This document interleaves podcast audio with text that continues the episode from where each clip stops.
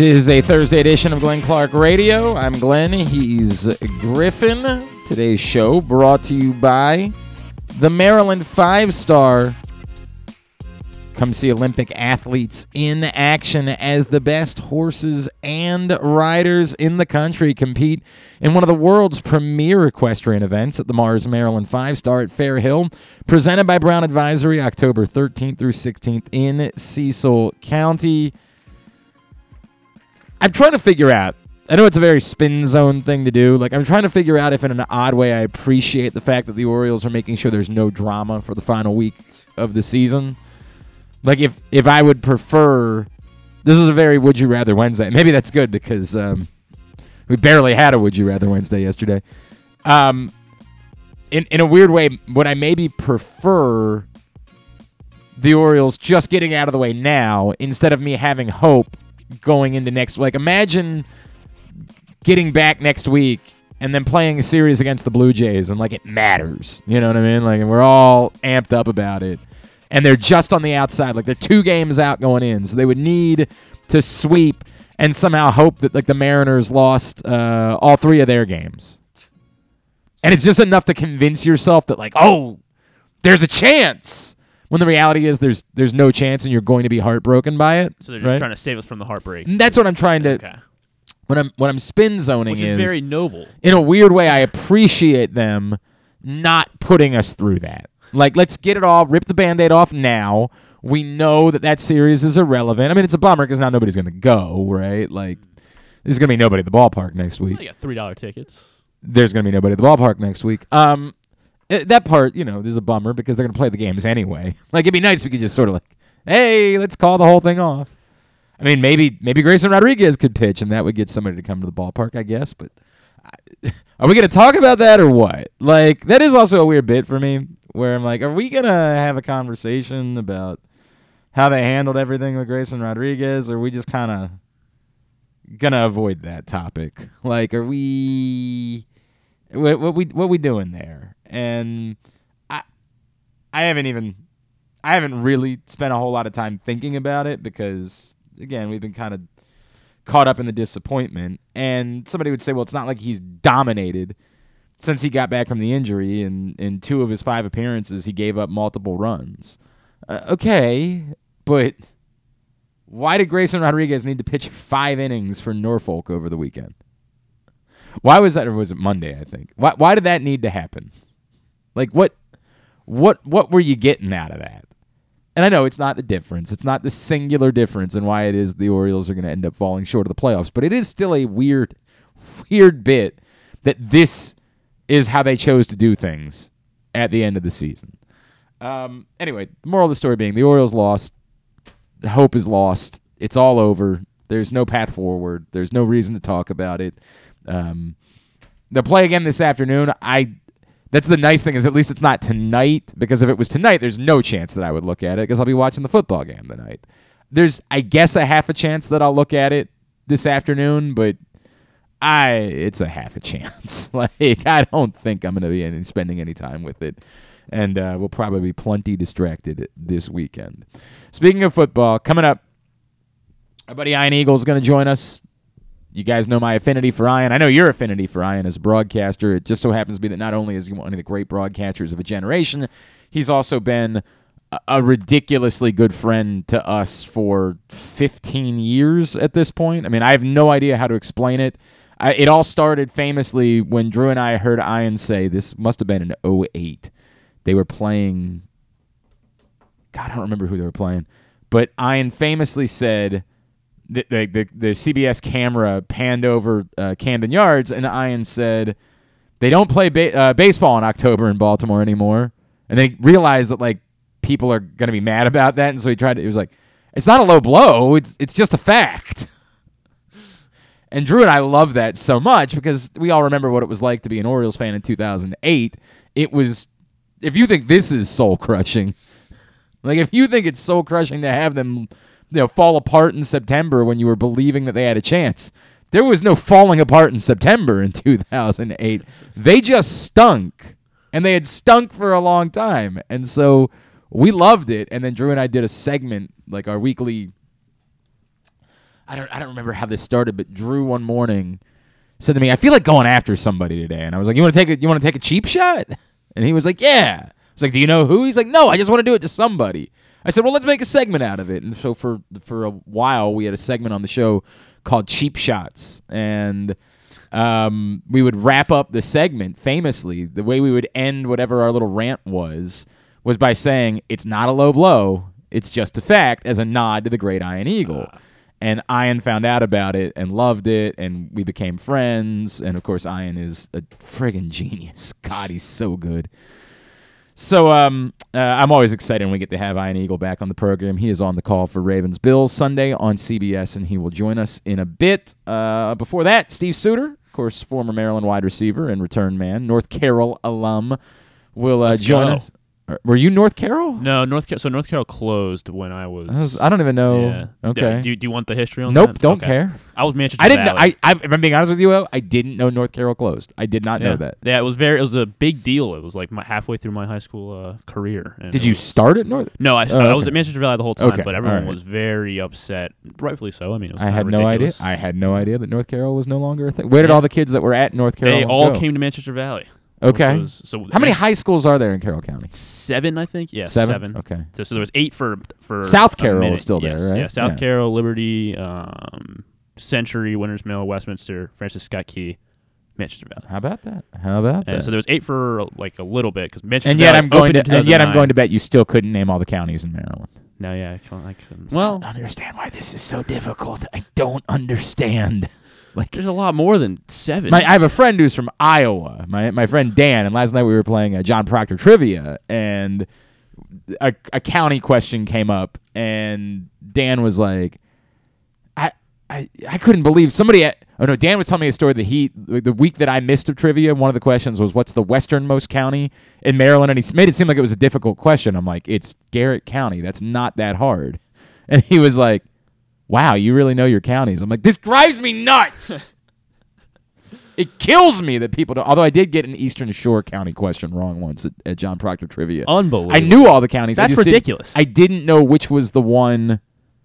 Like there was a specific town. It was Queen Anne's, obviously. no, it was definitely not Queen Anne's. It was either Worcester or Wicomico, and I think I guessed Wicomico, and it was Worcester. And I don't remember what the, the question was, but I tr- promise you, I know all of them. Just didn't know which one a specific town was. God, what do we get? Uh, I'm trying to remember. What, I like to when they're sports related questions at John Proctor Trivia. I like to repurpose them on the show the next day, but I have, I have completely blanked and forgotten all of the questions that occurred as part of John Proctor. Oh, oh, it was t- way too easy. It was uh, the the sports question last night was name one of the two Orioles that has 30 stolen bases on the season. I'm like, really, really? It's a good question. No, it's not. not a good question at all. Did you get it right? Yes, we, we got it right. Odor is one of them. Yeah, great. No, I, I chose Mateo as my answer, and uh, I, I I wanted to write down both of them, but I he made it very clear you're only allowed to write down one name. So I was like, all right, I, I guess I can't get extra credit for this. Um, I'm trying to think. There was another one. Uh, this one I had never heard before. Uh, the neighborhood where Under Armour is located is called Blank Point. Um, Fells Point. It's definitely not Fells Point. I promise you, Under Armour is not located in like, Fells okay. Point. Now, understand that I would not, from that alone, because I thought Under Armour was in Port Covington. So I would have, from that alone, not been able to get the answer. But there was a second part, a hint, and it was it. The blank shares a name with the world's most popular laundry detergent.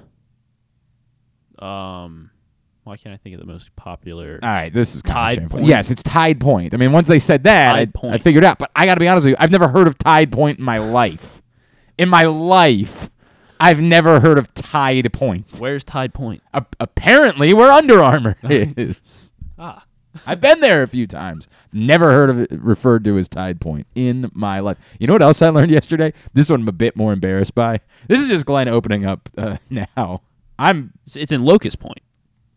Locust Point makes more sense. Locust Yeah. Point is definitely more like Port Covington and Locust Point are basically the same thing. So that makes more sense that it would be Locust Point. I don't know what Tide Point is I supposed mean, to when be. I Google Tide Point, it knows I'm talking about Locust Point though, which is. I but have- I don't see Tide on the screen anywhere. because why would you? Because why would you? God. All right. Anyway, so um, I also this is a straight shoot. This is quite embarrassing. You know, I've c- I've done soccer for a long time in my life. Like I've broadcasted a billion soccer matches. So every time now that we do a game over at the new place at Stevenson, uh, we're in a bit of a bind because we're out in the elements. There's no longer. I we're going to fix that at some point, but they just built this new uh, athletics facility over at Stevenson so that the soccer teams could play on natural grass instead of playing on turf. So we're out in the elements, right? And so as a broadcaster, when you're out in the elements, you got to remember to tape down your notes because they can go flying away in the wind. And we're also elevated, so the wind is worse. So as the game's getting ready to play, I see the teams lined up and I say, all right, well, if this team is lined up on this side, then which side are they attacking? Because I always want to have my notes for that team on the side where they're attacking, right? So if you're attacking the right side from left to right, I want to have your notes on my right. I want to sync up side you're attacking with side of my brain, essentially. this is the dumbest thing I've. I always thought. This is so embarrassing to admit as a broadcaster. This is the dumb. I am so stupid. I just sort of thought that like if you were the home side and you were on the left, that meant your your goalie would be on the left and you would be attacking left to right. I I had no idea they did a coin toss. Really? In soccer, they do. I had no idea. I've done a million soccer matches in my life. I had no clue. It's so embarrassing. It's so embarrassing because I'm never involved with that. Like apparently it happens in private. It's not like in football where they do a, Right. ce- a, a huge ceremony about it. Like they do it in private before the game and nobody knows about it. There's no announcement like, hey, they've chosen they want to go left to right or right to left. And I was talking about it um, with a couple of soccer players and they were like, yeah, there really there's there's barely any reason to choose one side or the other. So typically, the team that wins the coin toss just chooses the side that they're standing on. Like, well, we're already set up over here, so let's have that for the first half. Like, there's, it's it's in football. Maybe there's some fields where it's like crooked, so like Or there's some fields like at, at Maryland, for example, they have the student section right over top Oh, of right, right, one of the goals. So I believe they want the opponent going towards that goal in the second half because Maryland has this crazy atmosphere for soccer matches on Friday nights, and they want people screaming and making it difficult and.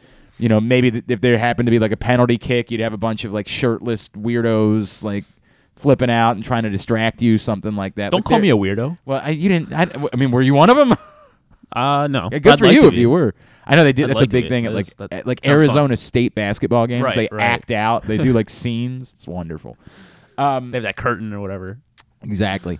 So I there are places where I guess it could be relevant, like where you could make a choice. But the sense that I got in talking to some people is most places it's it makes no difference. There's no reason for any of this. But I feel very very dumb as a man who again has broadcasted I don't know a billion a billion soccer matches in my at every level. I've done uh, I've done MLS. I've done college soccer at multiple levels. I mean, D1, D3, men's, women's, the whole thing. I've done. Uh, I've, worked TV games for ESPN. Like I, I I've called di- multiple different conference championships at the Division One level. I mean, multiple conference championships. Well, now you know- I have helped teams punch their ticket to the NCAA tournament, not just the Patriot League. As I look at work at Loyola, I've done America East. I've done, I've done all sorts of. I've done high school soccer.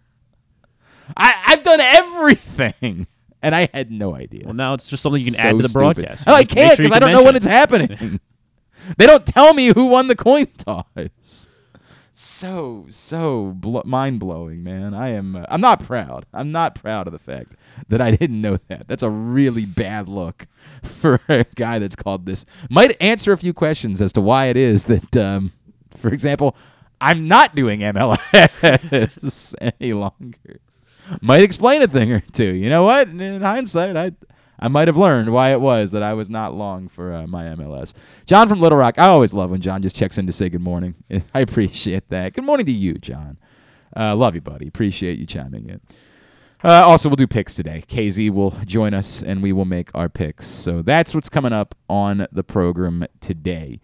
A uh, lot of hullabaloo about Ronnie Stanley at practice yesterday because, according to reporters, Ronnie Stanley typically had not been on the field at the end of practice. So, for those that don't know how this works, uh, reporters are invited to the beginning of practice. And for the most part, it's done for a specific reason. The reason is because at the beginning of practice, you're doing individual drills, maybe you're working on special teams things. You're not doing anything that involves the actual install or rehearsing things that you're planning to use for like scripted plays at the beginning of a game or something like that. So they invite because teams are required to allow reporters to watch uh, a portion of practice every day.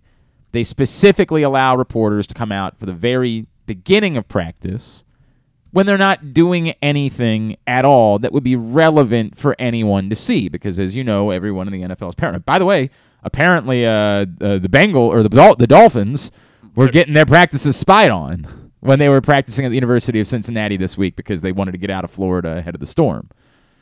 So weird bit. By the way, of course, uh, thoughts with everybody. I mean, some devastation right now. The scenes in Florida are just uh, horrifying. So the, the thoughts and, and, and prayers. I know that sounds empty, but I, I don't know what else I can offer. Um, if there's somebody in our audience, if there's somebody that's one of our regulars that's been impacted by the storm, then please reach out and we will do everything in our power to uh, raise some money for you, raise whatever we can do. I swear.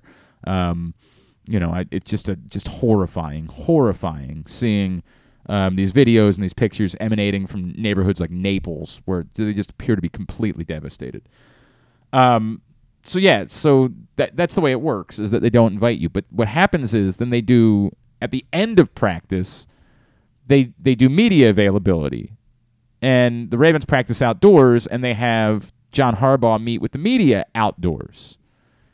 So the reporters are able to come back to practice afterwards. And as the players were leaving the field, the reporters that were there noticed that Ronnie Stanley was leaving the field with the players. And they immediately pointed out, boy, that's different. As apparently Ronnie Stanley had not been on the field at the end of practice at any point yet. Sure enough, injury report comes out, and Ronnie Stanley is listed as a full participant in practice for the first time. Now, what does that mean? don't have the answer to that. John Harbaugh, you know, made a word salad out of it, and I'm not I'm not mad at John Harbaugh. John Harbaugh one still might not know. But if he does know, he's also not inclined to tell anyone because, you know, he'd say, I don't feel the need to tell Sean McDermott what's going on with Ronnie Stanley. I um you know, I I've saw a bunch of theories floating around some people that said, hey, you know, you would think that they would want Ronnie Stanley to stack maybe a week or two worth of full practice. And then that would be the sign that they would need in order to say, okay, he's ready to go out. So maybe it's not this week, maybe it's next week. I, I don't know. Um, this is what John Harbaugh said. The question was asked by Sean Stepner of ABC2. With the situation at left tackle, what are you looking at from Ronnie Stanley and how much emphasis has been put on him to be available this week? John Harbaugh's answer yes, it's really just what we see, certainly, and what he feels. Those are the two things that both have to be taken into account. Ronnie is not going to want to go out there, and we're not going to want him to go out there if he doesn't feel like he's going to be good, if he's not going to be ready to go. It's a priority to go out there and be at his best when he comes back. At the same time, he's going to have to jump in at some point, so it could be this week. We'll just have to see. He practiced quite a bit today, and we'll see where it's at now, and then tomorrow, then Friday, and make a decision. Like I said, word salad. And I'm not, I'm really not making fun. This is part of the reason. It goes back to why it is that I kind of stopped doing this because I get it. I, I'm in on it. They might not believe it, but I'm in on it. I get it. They they just don't feel it necessary. Uh, we had this whole conversation, uh, Stan the fan and Bo last week about you know betters and their involvement with this and if at some point the NFL is going to have to step in and say like no we can't keep playing these games because betting is too important to the sport and people need to have more information but until the NFL does that the teams are going to continue to give these types of answers we don't want the bills to know and also, as I always say, there's also still a chance that they really don't know that, all right, this was the next step in the process. Let's have Ronnie go out there and practice for an entire period, see how he comes out of it, see how he feels, and see like if he feels he's ready to go. We're going to have to keep waiting for an answer, which is frustrating. But it does seem like yesterday was a step, whatever step it is, but a step in the process of seeing Ronnie Stanley back on a football field. Today's show also brought to you by the all new Ginsu Kamado Grill. Brand new, soon to be available. You can use the code TAILGATE at Ginsu Grills in order to reserve yours and save $100 when you do. It's the perfect ceramic tailgate or home grill for searing, grilling, baking, and smoking all kinds of food. If you are headed to the Ravens game on Sunday or any point this season, there's a great tailgate party being thrown by mothers at Hammerjacks, and I know that's complicated, but it's the Mother's Tailgate at Hammerjacks. Free to get in, all inclusive for 49 bucks with premium brand open bar and great food. Tickets, details available at hammerjacks.com. And while you're there, stop by the Pressbox Ginsu Grills tent for free samples and contests, including a giveaway giving away a Ginsu Kamado grill and $500 in grilling meats if you stop by that tailgate, Mothers hosting at Hammerjacks on Sunday. On Saturday, Maryland football tries to bounce back. They uh, they were game for the effort, just came up a little bit short against Michigan. They look to bounce back as they take on Michigan State in College Park. Joining us now to preview that, talk about the Terps. He is, of course, one of the all time greats in Maryland football history, wide receiver, return specialist, North Carroll alum, and now Maryland football radio color analyst. It's Steve Suter, and he's back with us now here on GCR. Steve, it's Glenn in Baltimore. It's great to chat as always, man. Thank you for taking the time for us. Glenn, absolutely, man. I'm glad you had me on. Well, Steve, I you know it's I'm in a weird place, right, where I have cared deeply. I mean, I, my father and I drove to Florida to watch you play in the Gator Bowl once upon a time. Like I'm, I love Maryland football. I don't want to be the guy that like talks about moral victories or things like that, right? Like I, I hate that mm-hmm. concept.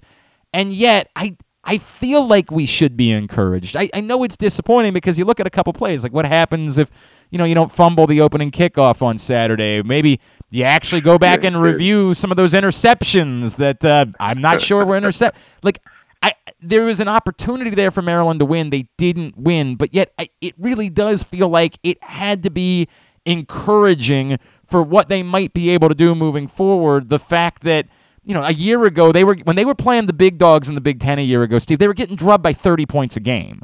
They were right in this right. thing. That we have to look at that as a positive, don't we? You sure can, and I can understand all of the reasons why you would. From my perspective, they still didn't play well, in my opinion. Watching the game, I still now that's not to say I didn't think they were the better team through spurts throughout that game against Michigan because they certainly were. But you pointed out the turnovers. They they gave Michigan three turnovers. Yes, some of them should have been reviewed and, and maybe gone the other way. But the point is, they were close. They shouldn't have been balls that Tagovailoa threw. And then, of course, uh, the Tai Felton kickoff to start the game. So they still beat themselves, in my opinion. But it's encouraging that you were in the game with the number four team in the country and you still have room to improve and and Vassy, right? Because turnovers are the biggest key in, in deciding a win and and how that game goes. So giving them three is just you know something they need to continue to clean up. They did a great job with the penalties from from the weeks prior to to last week with Michigan, but the turnovers killed them, and then they just went cold a certain that third quarter when they went cold on offense. That was right. that was the quarter that cost them the game. Uh, how much do you you know? I, I, obviously, it's imperative that Leah be out there, and I know he practiced this week, and it would it would help a lot if for Kim's out there too. But how much of what happened offensively do you think was related? As you would imagine, Steve, we've gotten uh, very nervous about quarterback injuries over the years at Maryland. It's been way too much of a theme. Rightfully so. How much of it do you think was him dealing with having taken the shot and just not being 100% right at that point? Mm, that's hard for me to judge, right? Not knowing how exactly he was feeling. He sure seemed like he was ready to go when he came back in prior to that series. He was jumping around the sideline, so it didn't look like anything was really ailing him from a physical standpoint. Maybe there was something mentally in his head that was still clicking, like maybe his maybe his clock in the pocket got a little shorter after he took that big hit. I mean that that play when he got the wind knocked out of him and Corey Dyches just dropped that pass for an obvious like right. 20 easy 20 yard game. That was uh, man that I hate to circle just one play and put it on one player, but that drop pass was really significant in the end the outcome of that game. They would have been in field goal range or just outside of it and rolling as as an offense. So that that was a big momentum killer. Plus Tagovailoa took the blow there. But it's if if Billy Edwards doesn't have to come in that next play on third and nine because Dyches has caught that ball, he's coming in on a first and ten. And if Tagovailoa is only sitting out one play, then we're going to hand the ball off to Hemby, and Tagovailoa is back in for the next, you know, the second down of that next series. So that play was so big in my mind. Uh, um, but as far as the original question, sure, maybe Tagovailoa was a little bit uh, quick in his, you know, pocket presence there to throw that force that second ball, which was just a little bit irrational from him. You know, he hasn't made that type of mistake this season. So hopefully that was just a fluke, you know, fluke brain decision that he made. That he, I know he wishes he could take back. He is Steve Suter, Maryland radio football color analyst. He is with us here on GCR. Um, Steve, the, the, again, I try to I go try to go over the positives. We'll get to the negatives. The other positive for me, the the the penalties were such a concern coming out of the SMU game. I mean, it was they nearly gave it away just because of penalties alone. For there to be just one the following week against Michigan, I, I'm imagining that you're still filing it away as like something that you're concerned about, not like one game alone does not make you convinced that you know this will never be a problem again. But how impressed or how important was it to you that there was clearly focus paid to it and that they did get that cleaned up after what had been flatly a disaster the week before? Hundred percent. The the key word I kept using was refreshing. It was just so refreshing to watch them play without committing penalties. And I've been racking my brain going back to last season. How can Coach Locksley and their staff not get this corrected? I mean, what are there? Just is the discipline not strict enough? And I kind of get the conundrum that they're in, right? If let's, I'm going to point the guy out, right? Mason Lunsford, a couple games ago, SMU, you had three penalties. They pulled him out eventually after the third penalty for punishment, obviously, and they put Emilio Moran in there, and then he commits the false start right. as replacement. So you're like, man, damned if I do, damned if I don't, right? How do you penalize or discipline the player without penalizing the team? And that's just it's just a circle that's hard to answer because if you don't have the best players in, then you're hurting the team. But if you have your best players in and they're committing penalties, that's hurting the team. So what do you do? So yes, it was very refreshing to watch them play a game and only commit one penalty, but that is the anomaly, right? We need to do that three or four or five games in a row to, to have me convinced that it's been corrected. And so going back to my debate on what needs to happen with the coach staff, it I finally it finally dawned on me it can't come from the coaches anymore. It has to be a player in the locker room, and it, it you know pick the biggest and baddest player, you know somebody on offense like an offensive lineman like DJ Glaze. Like, are you the guy that is going to get up in somebody's face? And I'm talking about a teammate in a locker room that has committed a bonehead penalty. Are you going to check that in the locker room as a player and as a as a a captain? Right, that needs to happen for the players, I guess, to get accountable because the, whatever the coaches were doing prior wasn't working. And maybe interesting somebody got up in the locker room and voiced their opinion. And same on defense. Like I know when I played, right, you you weren't going to commit bonehead penalties and there not be repercussions from the players, right? Not the coaches, the players. Somebody was going to confront you in the locker room if your penalty cost us a ball game. And maybe it got physical. And sometimes I'm not promoting that, but that happens in the locker room, and sometimes it needs to happen in the locker room. So I'm I'm not saying that did happen here, and maybe I'm making too much of it, but that's where the correction has to come from. The team's got to police themselves. I, it's it's a, it's well stated. Um, that that there's got there's got to be that level of accountability within within the locker room and within those guys. Steve, the um, the easy assessment for me to make the uh, dumb guy statement, but I'll make it anyway and let you follow up on it. Uh, the run defense is going to need to be a little bit better. Hundred percent. It's it's been a problem from them going dating back to last year. That game, watching Michigan just line up double tights and just run power and power and power, and Maryland really couldn't stop it. Now, yes, they they bent but didn't break. I guess you could Right. say for the most part, but on certain situations they did break. But it, you- just can only do that for so long. If somebody's just going to keep pounding you and pounding, you can't stop, and you're giving up five and six yards of carry. Eventually, they're going to pop one. So you're putting yourself in that position to have those breaking moments. And it goes back to like last year with Minnesota. Just, just that was embarrassing. If I was a, related to the defense for Maryland at all last year after that game, you probably wouldn't have saw me in the dining hall or walking the campus for a week hanging my head. So that it kind of had that vibe. Michigan was just like, look, we're trying to pass here early on. It's not really working. What are we doing? Let's just get back into our power run game because that's working. So it's very hard to coach up how to stop that because if you sell out against the run, you leave yourself vulnerable to play action and deeper big chunk plays. Like how do you want to die, right? By a thousand cuts or by one big one right away? So Brian Williams, the defensive coordinator, is in a conundrum. You just need to, in certain aspect or times in the game, right? Somebody needs to win a one-on-one matchup, and you just got to look at Nasili Kite, the D tackle, or Ami Finau, the nose guard. When you're getting just the ball ran on you, it only takes one guy to beat their guy one-on-one and create a TFL, right? And then you're like second and 13 versus first eh, or second and six. And now that can change the whole series of downs. Just one guy winning his one-on-one matchup. And that's what I kept looking for Maryland to do up front. They didn't do a great job of it. Occasionally they did, and they would get a stop. They just gotta they gotta string more of those together. Steve, uh, starting on Saturday, there's this little stretch here in the schedule where it's not quite as daunting, right? I'm not I'm not trying to be dismissive of anybody, and and I know that this is still a well coached Michigan State team, even if the results have not been good so far this season.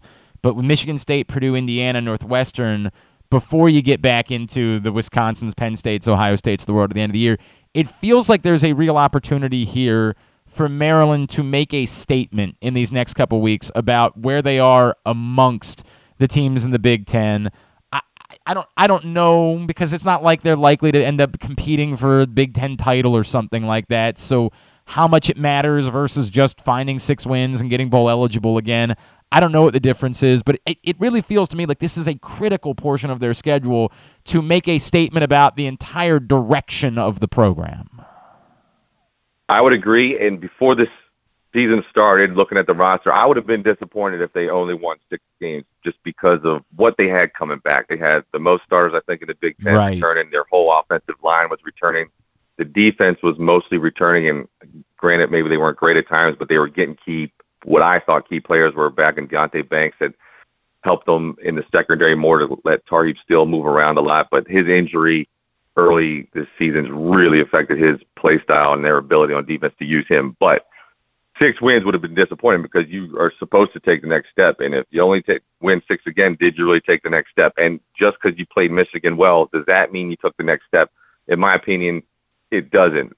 I want to see the wins in the win column. And now through four weeks of the season, the over if I'm right, let's take yourselves to Vegas, right? The over on North Maryland, I think was like five wins before the season. Now with the stretches, you're looking at Michigan State winnable, Purdue's winnable, Indiana's winnable, Northwestern's winnable. Even going to Wisconsin Yeah. has a higher win percentage than it did before the season started. So that over under had to have changed. I'm I'm assuming, and now six games just to get bowl eligible will be really disappointing for for me as a fan and watching the team and, and hoping for the progression. I think you got to get three out of four of the next four, really, for me to be uh, me to be pleased. I mean, I obviously don't just have to please me, but I think fans in general Right. now would see that it's the possibility you can you can win three out of the next four.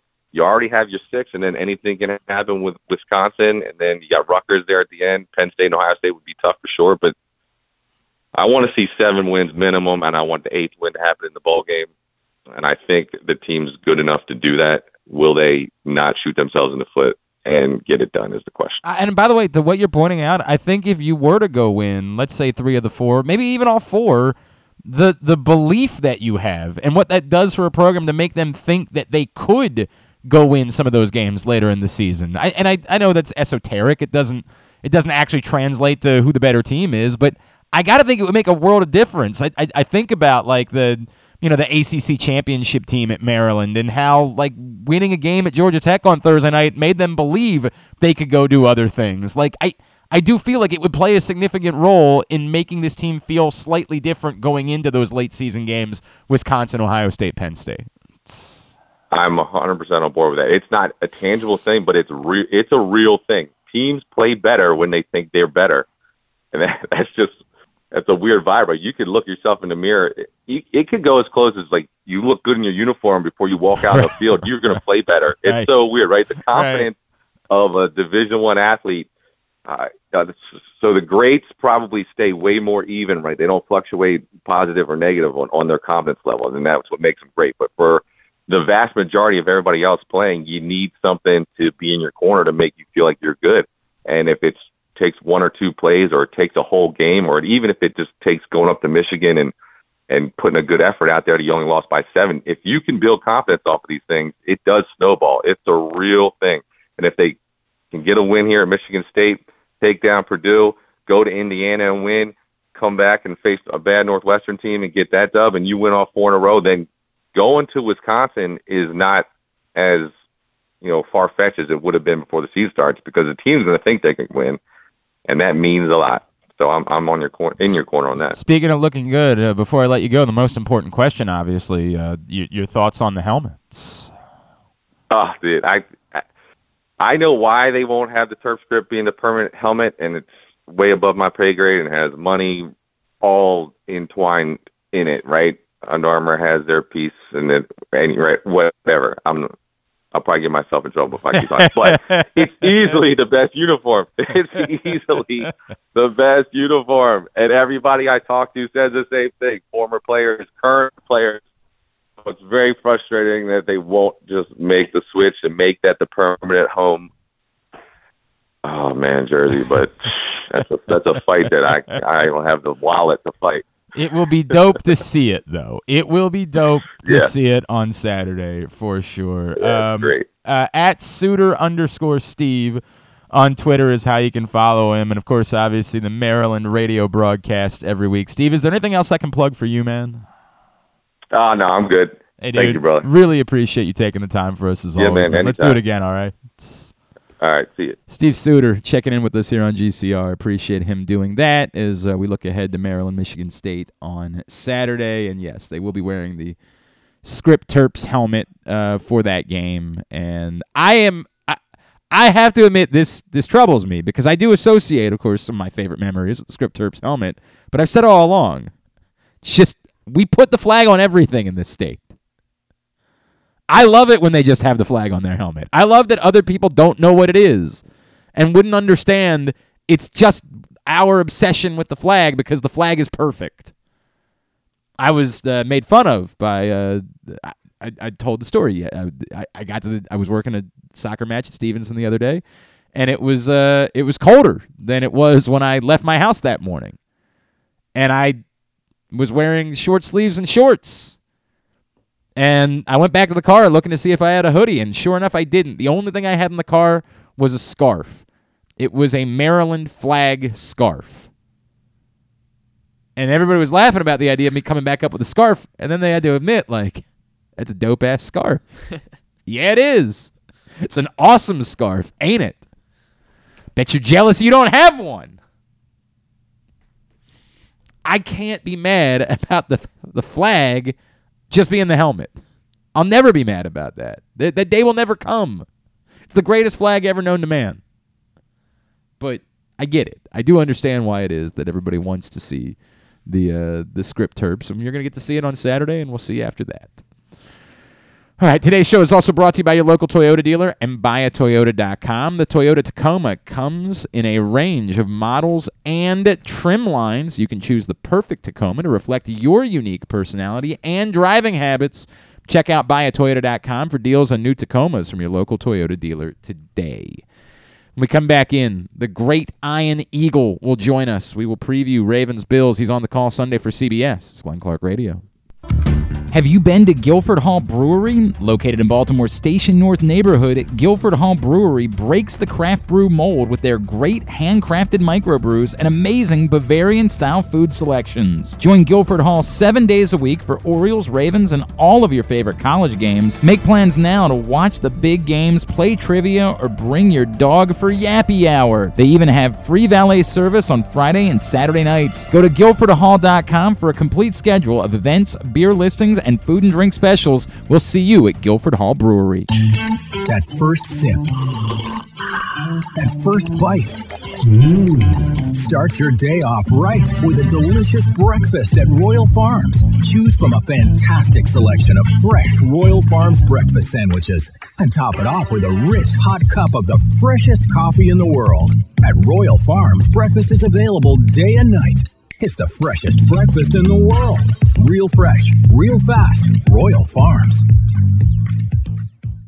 What's up, everyone? This is Tyus Bowser, and I'm excited to tell you that I'm back for season two of the Tyus Bowser Show in partnership with Pressbox and Great H Memorabilia. Join us on Tuesday nights throughout the season as I'll be heading all over town with my special guests, and of course, our co-hosts Glenn and Rita. Or is it Rita and Glenn? What is it? I look forward to meeting you guys and talking a little bit about football and a lot about life. And if you happen to miss the show, you can now catch a replay Friday nights on 105.7 The Fan. Get all of your details for the Tyus Bowser Show right now at PressBoxOnline.com slash Bowser. The next Tyus Bowser show is Tuesday, October 4th at 7 p.m. at Guilford Hall Brewery, 1611 Guilford Avenue in Station North. It's brought to you by Maryland Vascular Specialists and the all-new Ginsu Kamado Grill. Come experience Maryland's number one sportsbook this NFL season at the FanDuel Sportsbook at Live Casino and Hotel, the ultimate place for any sports enthusiast. Take advantage of our 24 7 kiosks, massive video screens, and watch all the action from the best seat in the house. With more money paid out than anyone around, make every moment more at the new FanDuel Sportsbook at Live Casino and Hotel in Hanover, Maryland. Please play responsibly. Gambling problem? Please call 1 800 Gambler or visit mdgamblinghelp.org. The 2022 baseball season is in full swing and the future is brighter than ever for your Baltimore Orioles. I'm Paul Valley. And I'm Zach Goodman. And together we bring you the bat around every Saturday from 10 a.m. to noon with everything you need to know about the Orioles and baseball as a whole. From veterans like Cedric Mullins, Austin Hays, and Ryan Mountcastle, to young stars like Adley Rutschman, Grayson Rodriguez, and DL Hall. We've got you covered for every game, every pitch, and every debut. You can watch us at youtube.com slash pressboxonline and facebook.com slash pressboxsports, or you can listen at pressboxonline.com slash radio. So join us live on the bat around every Saturday from 10 a.m. to noon right here at Pressbox Sports. Glory Days Grill's Oktoberfest menu is now running. It's one of their most popular seasonal menus all year. It features the chicken schnitzel, the Oktoberfest brewer's platter, the brewer's sausage sandwich, the Bavarian burger with a pretzel bun, the cheddar ale soup, the slam dunk pretzels, and the apple cobbler. All of these meals pair well with Oktoberfest beers and Angry Orchard on draft. Dine in or order online at glorydaysgrill.com and pick up your favorites to take home. Glory Days Grill, great food, good sports. Check out Jeremy Kahn's daily picks at PressBoxOnline.com as he tries to find you daily winners. And speaking of winners, here's a man who once won a media curling contest, and I don't think anything else. He's Glenn Clark. Stan the Fan Charles is going to be previewing the Maryland Five Star a little bit later on today on Facebook Live. Coming up at 3:30, he will chat with Joe Meyer world class eventing rider to preview the upcoming Maryland Five Star. You'll be able to find it at facebook.com slash pressboxsports, or if you miss it live, you can see it at youtube.com slash pressboxonline or pressboxonline.com slash video. Earlier in the week, Stan and Ross Grimsley caught up with former Oriole Bill Swaggerty. You can find that show in the same locations. Um, apparently, Michael Pierce posted something earlier today I don't I don't really know what I'm looking at, um, but this is on Instagram. It's it's a jug of something from Firehouse Subs, and it says, "When I get out of surgery later." which would make you think he's having surgery. As Jonas Shaffer of the Baltimore Sun pointed out, looks like Ravens defensive tackle Michael Pierce has indeed decided to get surgery on his torn biceps, which John Harbaugh said would be season ending. Remember, John Harbaugh had said there might be a decision that needs to be made. Reading into it, that could be the answer as to what the decision is going to be. Uh, two other notes related to the Ravens before we talk to Ian Eagle. Lamar Jackson was named AFC Offensive Player of the Month for September. I can't imagine why. I mean, what what did he do? I mean, I obviously uh, Tua Tagovailoa was uh, certainly in the conversation for the award as well, but Lamar Jackson's been genius. He's been brilliant, so he was named AFC Offensive Player of the Month. And um, our buddy Brian McFarland, Raven Salary Cap on Twitter from Russell Street Report, shares out the details of Jason Pierre Paul's contract, which certainly, when you get the actual details, far different than the original reporting. Uh, Jason Pierre Paul's 2022 cap number is 1.15 million, which includes his base salary of one million dollars and a $150,000 signing bonus. Deal includes 4.35 million in not likely to be earned incentives which don't count on the 2022 cap. I would always encourage you to follow Brian on Twitter. He is very insightful. Uh, he says uh, JPP earns $500,000 if he reaches five sacks. That increases to 1 million if he reaches seven sacks, and 2 million if he gets nine sacks. That's where it maxes out for sack incentives. He also earns $500,000 if he reaches 53% of defensive snaps. That increases to 1.35 million for 60% of defensive snaps and 2.35 million for 70%. Um, it's a 2.35 million dollar max. Any amount of the incentives earned by Jason Pierre-Paul will count as a negative adjustment to the Ravens' 2023 salary cap. So that's where things get messy, right? And teams start to look and, and see like, oh, oh, you're you're getting awfully close to a certain number. Maybe maybe we don't have you on the field in a certain situation, and that it's that's always controversial, and I don't much care for it, but. Uh, hopefully that won't be a problem or something that we have to worry about too much. And it would be nice if Jason Pierre. Paul, I would prefer he hit all of them and play Yes. brilliantly uh, after arriving. That would be great. Maybe he was like, I want to wear number four. So the Ravens were like, fine, but we're only giving you a million dollars as your base salary. you you're still bothered by this. You're still very bothered by the fact that Jason Pierre-Paul is wearing Sam Koch's number. Bothers you a great deal. Who would you be okay with on this roster? Who would you be okay with wearing Sam Koch's number? No one. There you go. Maybe Dynamite. No. Yeah, what about no Lamar? one. what if Lamar wanted to switch number four? I guess if would you be Lamar all right really- with yeah, him yeah. wearing? If Lamar really had Okay. to, but he looks really good in that eight. So I understand, but if he really wanted if- that, if if, that was really he wanted wanted all along, was four. Sam leaves or retires, and he's like, "Dude, that's I've been eyeing that number the entire time." You'd be okay with that? fine, I would allow it. Yeah. Probably Nobody the only else. one. I think maybe Rashad Tuck- maybe Bateman? Tucker. I guess if Tucker really wanted four for whatever That's a reason. good point, right? He's pretty good. He's, Yeah. he's probably going to be in the Hall of Fame. You would Just think. those two. Literally just those guys. Yes. N- Rashod Bateman, no. No. Mark Andrews, he's on the cover of Press Box. Mark That's- that's- Andrews, maybe that's- the best tight end in all of football. That's another What if tough he one, wanted too. number four? I wouldn't be as happy. Uh, what if in Bo Smolka's cover story, it had said in there, "You think I'm good now? Imagine if I got the number that I always wanted. I could wear number four. I wouldn't be. I wouldn't be as okay with it as I would with Lamar. If you could go pick up this print issue of Press Box at your I neighborhood Royal have to allow Farms right now, and that's what it said. Like it was instead of larger than life being the headline, it said pushing four with the number four greatness. if that was, and you could read that also at PressBoxOnline.com, you're telling me that you wouldn't be okay with Mark Andrews wearing number four? Uh, I mean, I guess if he wanted to, he would also. I would have But to. nobody it. else. Yeah, nobody else. You know, Marlon Humphrey's pretty good. He wears two fours. Maybe he only ever wanted to wear one four. I guess if Marlon wanted to. Now we like Tyus Bass. No, I want no Tyus. I Wow. There. Wow. Our friend Tyus Tyus Bowser. Bowser. Jeez. All right. Very good. Hey, had to do this uh, a little bit earlier on because of his schedule, because he's also doing Thursday Night Football this week. Um, but it's always a pleasure for us to uh, catch up with the great Ian Eagle here on GCR.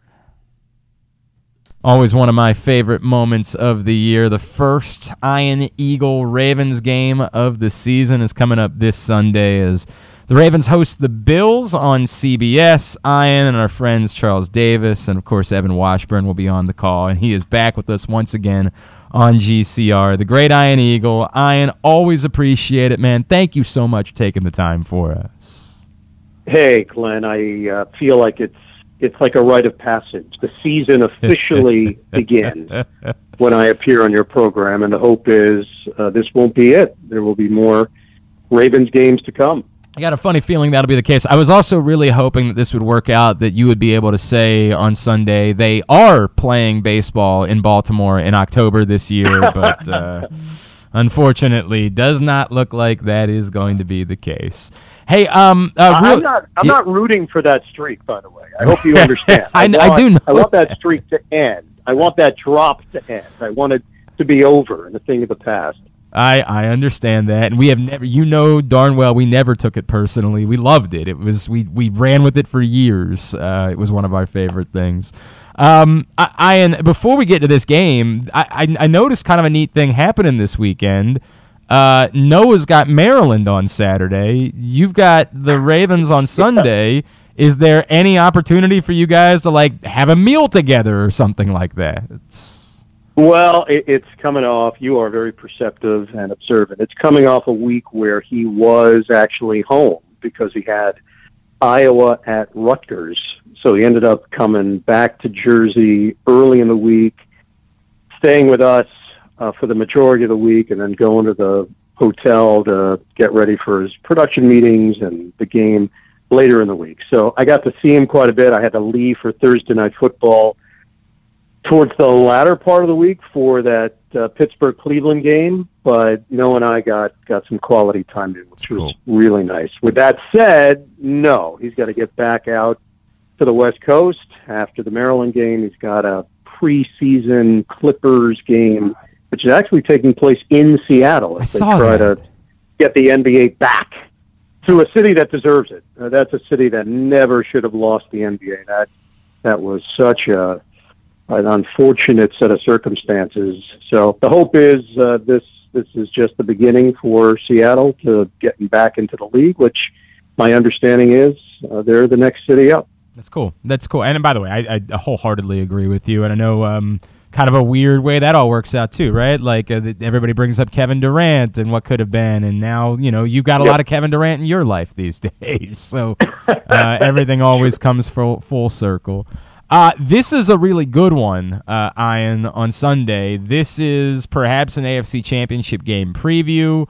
Um, two of what we believe to be the better teams. I know right now Miami's the 3 0 team and beat both of these teams, so they're probably waving and saying, Hi, we know who the best team is in the AFC. But um, I, I don't know what else. I, you don't really have to try all that hard in order to hype this one up before the game, do you?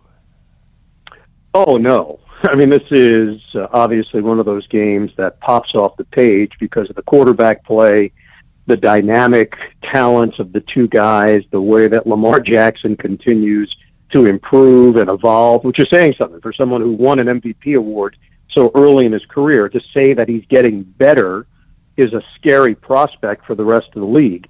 Josh Allen, if if I look back to his first couple of years in the NFL when I was doing those games, I always came away thinking the same thing back then, which is, man, if they could ever harness this, if they could get rid of those bad throws or forces or unnecessary mistakes, boy, they're going to have someone special. And did they ever do it? Right support in Buffalo, his uh, ability to process as it's happening and change on the fly and also improve and work on his game.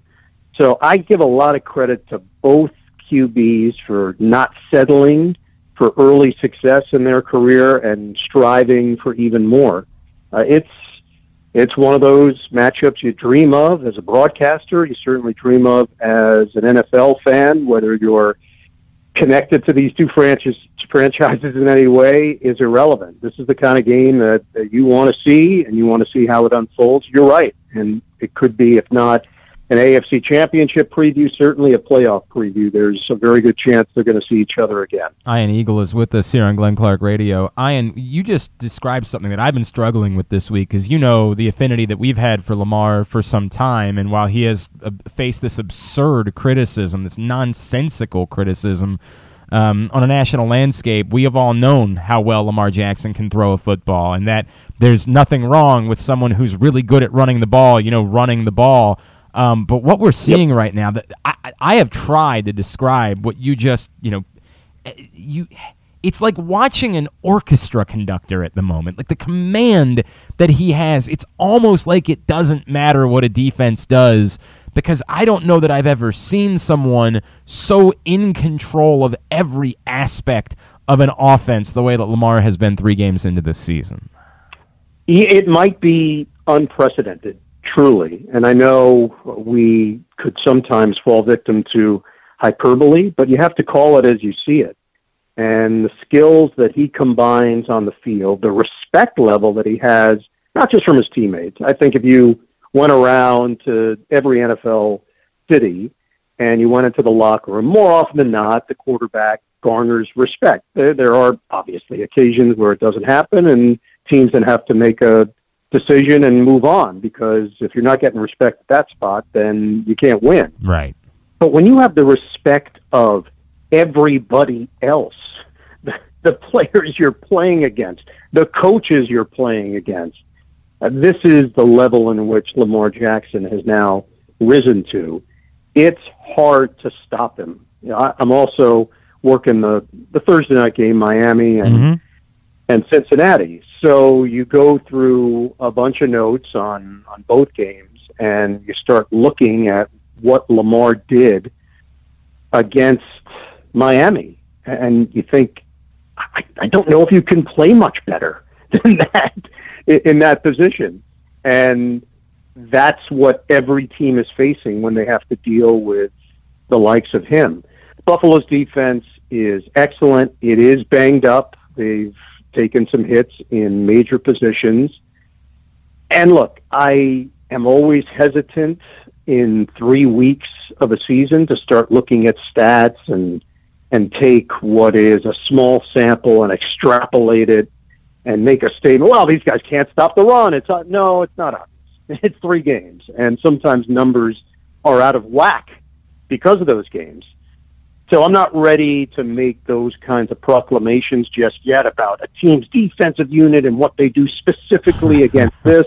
You need to get to week six, week seven, and get a real feel because numbers will will get thrown completely out of whack based on circumstances. That week two game with Baltimore and Miami, those numbers are going to throw your your rankings completely out of whack in a in a three game format. Buffalo last week, they didn't win the game. If you look at the numbers last week, what the Buffalo Bills did against the Miami Dolphins, if you ran that as a simulation a hundred times yep. in the NFL, the team with the numbers that Buffalo put up would probably win 97, 98 times.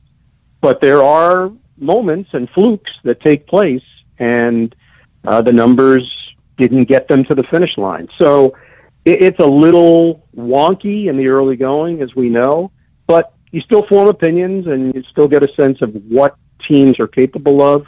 Uh, I think what Lamar is doing is is nothing short of amazing. Ian, I'm going to ask you this question, knowing you've done lots of Lamar games, and knowing you know you've you've thrown out Lamarvelous and Lamarkable and and and so many things that we've associated with over the years. Do, do you do you feel any pressure as a broadcaster when when you know anything could happen? Like that you you're sitting down to call a game on Sunday, and at some point you could see something impossible. You could see something that's almost you know, indescribable. Do you feel any more pressure doing a game that involves a player like Lamar Jackson than you do any like you do all obviously you've called every team in the NFL, you've called all the great players, but it's just yeah. so different, so unique what you might get.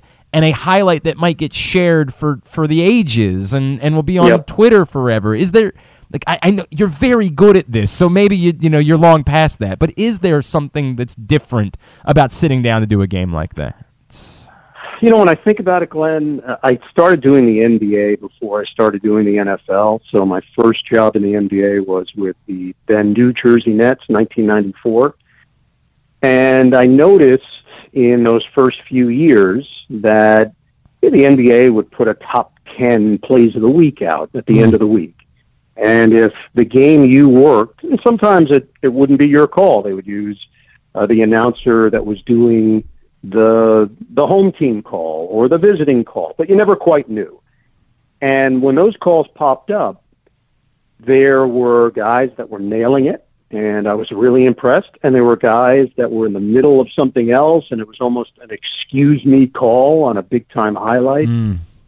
And something was planted in my brain at that point that you can't miss on those moments. And look, we're all human. Things happen. I had a Thursday night game, uh, that Pittsburgh Cleveland game, and George Pickens Oh. had one of the most incredible grabs you will ever see. And my call was spirited, but based on the location of our booth, which is the national radio booth in the corner, Mhm. based on the fact it was happening on the opposite side of the field, so the defender is blocking Pickens as he hauls it in. I make the call that he made a brilliant catch, but yeah, the fact of the matter is, I could not possibly have seen him make the one-handed grab during live action. Our broadcast location would not allow it.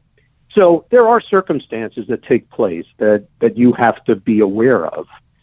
But for me, I think the NBA ended up being really good training material for that kind of mentality of don't let the highlight pass you by. Mhm. Don't get stuck in your notes. Don't get stuck in the middle of some story that nobody's going to remember 20, 25 years from now. What they'll remember is the highlight. So, yes, uh, th- there is something about uh, preparing mentally for the games where you have a high level performer like Lamar Jackson. You know, I, the playoffs this year in the NBA, working the games for Turner. You're doing games every other night. You're traveling the day in between. You're going from one city to another. Sometimes you're you're following the same series, but other times you're not. You're bopping around from series to series. Uh, you're not getting great sleep. You're not eating that. w- Nobody cares. Nobody wants to hear it. If there's a big time highlight, it's incumbent upon you to be in the moment and try to enhance the best you can the highlight on the floor. I had one this year with Ja Morant, which was out of this world. And I just happened to hit it. Just as, it was unfolding, I had the right level of excitement combined with the right verbiage that created a fun, memorable highlight. So I think that's how you have to approach it with Lamar Jackson. It's the same way you would approach it with LeBron James, or I approached it with Kobe Bryant or Michael Jordan Wow. before that. When you're at that superstar level, there's a chance that that athlete will accomplish something in that game, a move, a moment that you haven't seen before. And you don't want to be the broadcaster that lets that one fly by without at least getting in the batter's box and taking a good cut at it. It's a pretty significant company you just put him in with, with Ian Eagle. That is, phew, Lamar Jackson, Kobe Bryant, Michael Jordan, LeBron James. Wow. Um, and and we've been blessed. We uh, we certainly understand it. I, Ian, in, in preparing for this, a- anything that jumps off the page at you and say is, you know, hey, I am a little bit concerned. I, I guess the defense is probably the thing. I know we just said we don't want to overreact to three games, but you know that's the evidence we have, right? Um, that that maybe concerns you a little bit about the Ravens, just in the context of being a good team versus being a team that that wants to try to win a Super Bowl this year. Yeah, I'd say the fourth quarters have been a bit of an issue, and you don't want to be that team. You hope that that's an early season storyline that goes away, that you uh, start to finish games and and take care of opponents when you have them beat. Look, this is a, a talented group. I I don't want to compare team to team to team, different iterations of the Ravens. The team that that went to the playoffs as the one seed a few years ago, I thought was a really, really strong team. Uh, this is not exactly that squad. There are probably some more question marks that have popped up with this particular group. Are they going to get enough pressure on the quarterback consistently? Are going they going to see improvement from from some of the young guys? Is Patrick Queen going to become a consistent player at this level, someone that they can rely upon, and not someone that flashes in games and provides a highlight here and there, but someone that that's always doing his job and doing his job Right. well. The secondary, I think they have a chance to be really good. They just haven't been great so far in this young season. Uh, need to get Ronnie Stanley back. That's a huge part of the puzzle, and, and making sure that they're whole. Uh, the young receivers, is there enough? Is there enough there in big moments? The tight end is ridiculous, and Mark Andrews to me is, if he's not number one right now in the NFL, he's top two or three, and, and that's saying a lot because it's a very talented position. J.K. Dobbins back in the mix and getting him comfortable and looking like the guy that we saw back in his rookie season of of 2020. All legitimate questions and all part of a long NFL season, but you look around the league, Baltimore's in really good shape. They uh, they have a nice team. I think they know what they are, but they uh, they have to go out and do it. Yep. The way this division is set up, too, it's there. It's there for them to to go out and win. Cincinnati is good. They, I think, will be fine when the smoke clears, but they don't have the mystique of a defending conference champion. They're not at that level where you think of them in that light. That means the division is open and open to go out and be won by by Baltimore to to secure a playoff spot and maybe dictate a bit that that the postseason could go through their place, which is really important. There's no doubt, no doubt, and obviously it's the one thing that, that people can still fairly poke a hole in when it comes to Lamar Jackson because there's nothing else left to poke a hole in. Um, but the lack of playoff success is that one still thing that he has to accomplish. Yep. Uh, Iron Eagle, I, I tell you, man, and I mean this. You know, it's not just the friendship, but uh, all those years ago when I was asked to come off the beat and uh, work in studio on game days, I had no idea that the joy that I was about to have for the next uh, decade and a half, as I'll be doing, uh, you know, post game for 105.7 The Fan this week, um, was that I get to spend my Sundays watching football with uh, guys like you and Kevin Harlan calling games. So we get spoiled. I'm I no offense to your colleagues or your friends I know at Fox, but the fact that we get to hang out with you guys on Sunday afternoons, um, it, it makes it all that much more joyous for us and uh, makes us enjoy watching football that much more. Can't wait for this Sunday, 1 o'clock on CBS with you, Charles, and Evan, Ravens Bills. And uh, every time I get to spend time with you, I hope you know how much it means to me, Iron Eagle. I appreciate you as always, sir. Oh, Glenn, that, that means a lot, and I'm sure Kevin would, would feel the same way. It's a lot of fun going into Baltimore to call those games. Even before Lamar was there, I just enjoyed the environment, always enjoyed uh, that, that vibe of doing games in that stadium.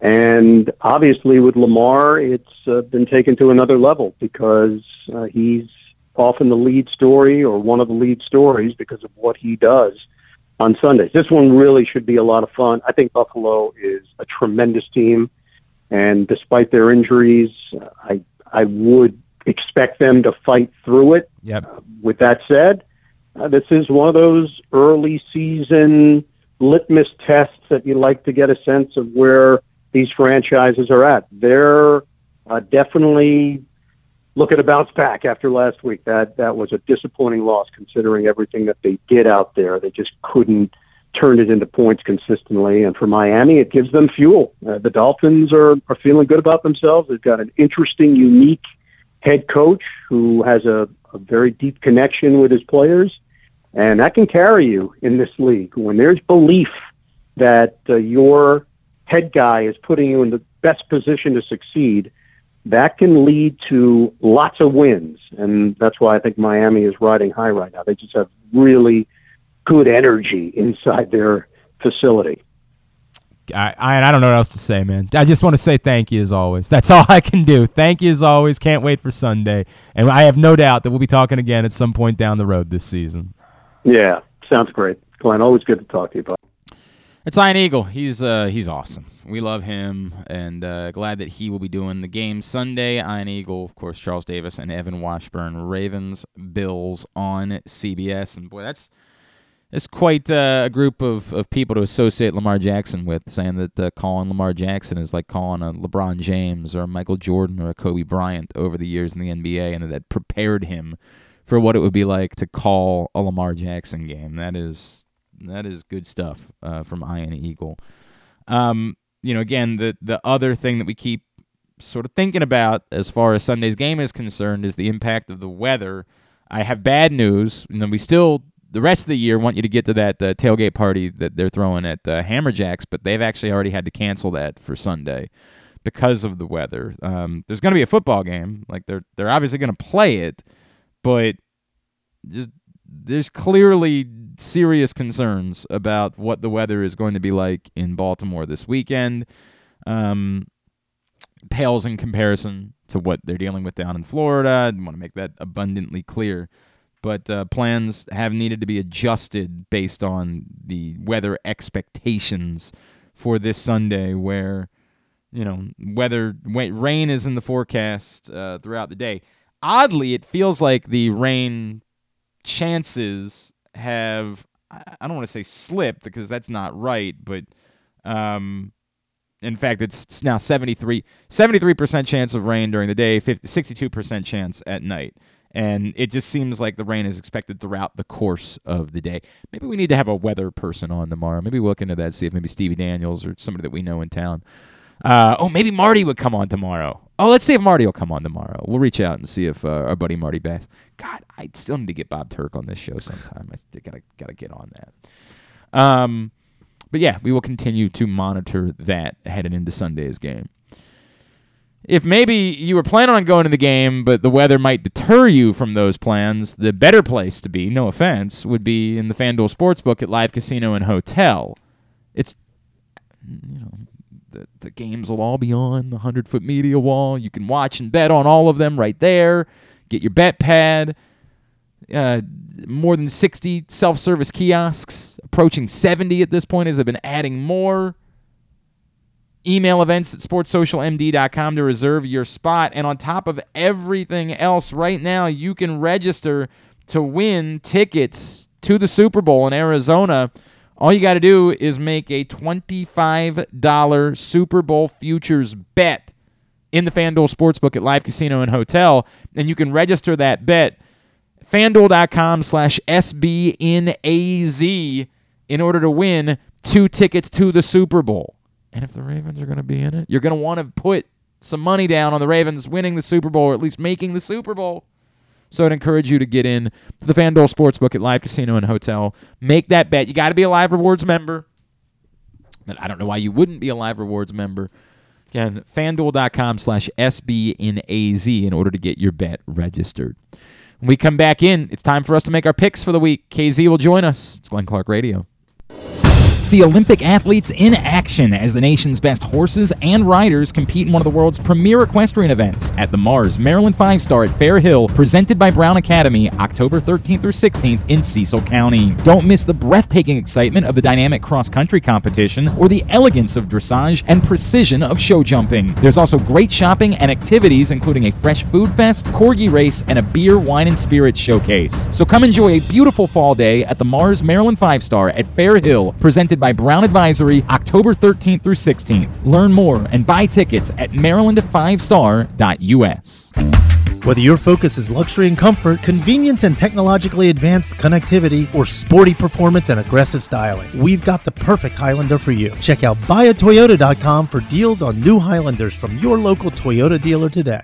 The Baltimore County Police Department is hiring. Entry level officers start at close to 59,000 a year with a $10,000 bonus. Some restrictions apply. Plus, a great retirement plan, medical, dental, and vision insurance, advancement to specialized units, tuition reimbursement, 15 sick days earned per calendar year, and even further incentives for military members and veterans. If you have a passion for service and want a career for life, visit joinbaltimorecountypd.com or call 410 887 5542. You must be a United States citizen, possess a valid driver's license, and have a high school diploma or GED equivalent. The Baltimore County Police Department is an equal opportunity employer.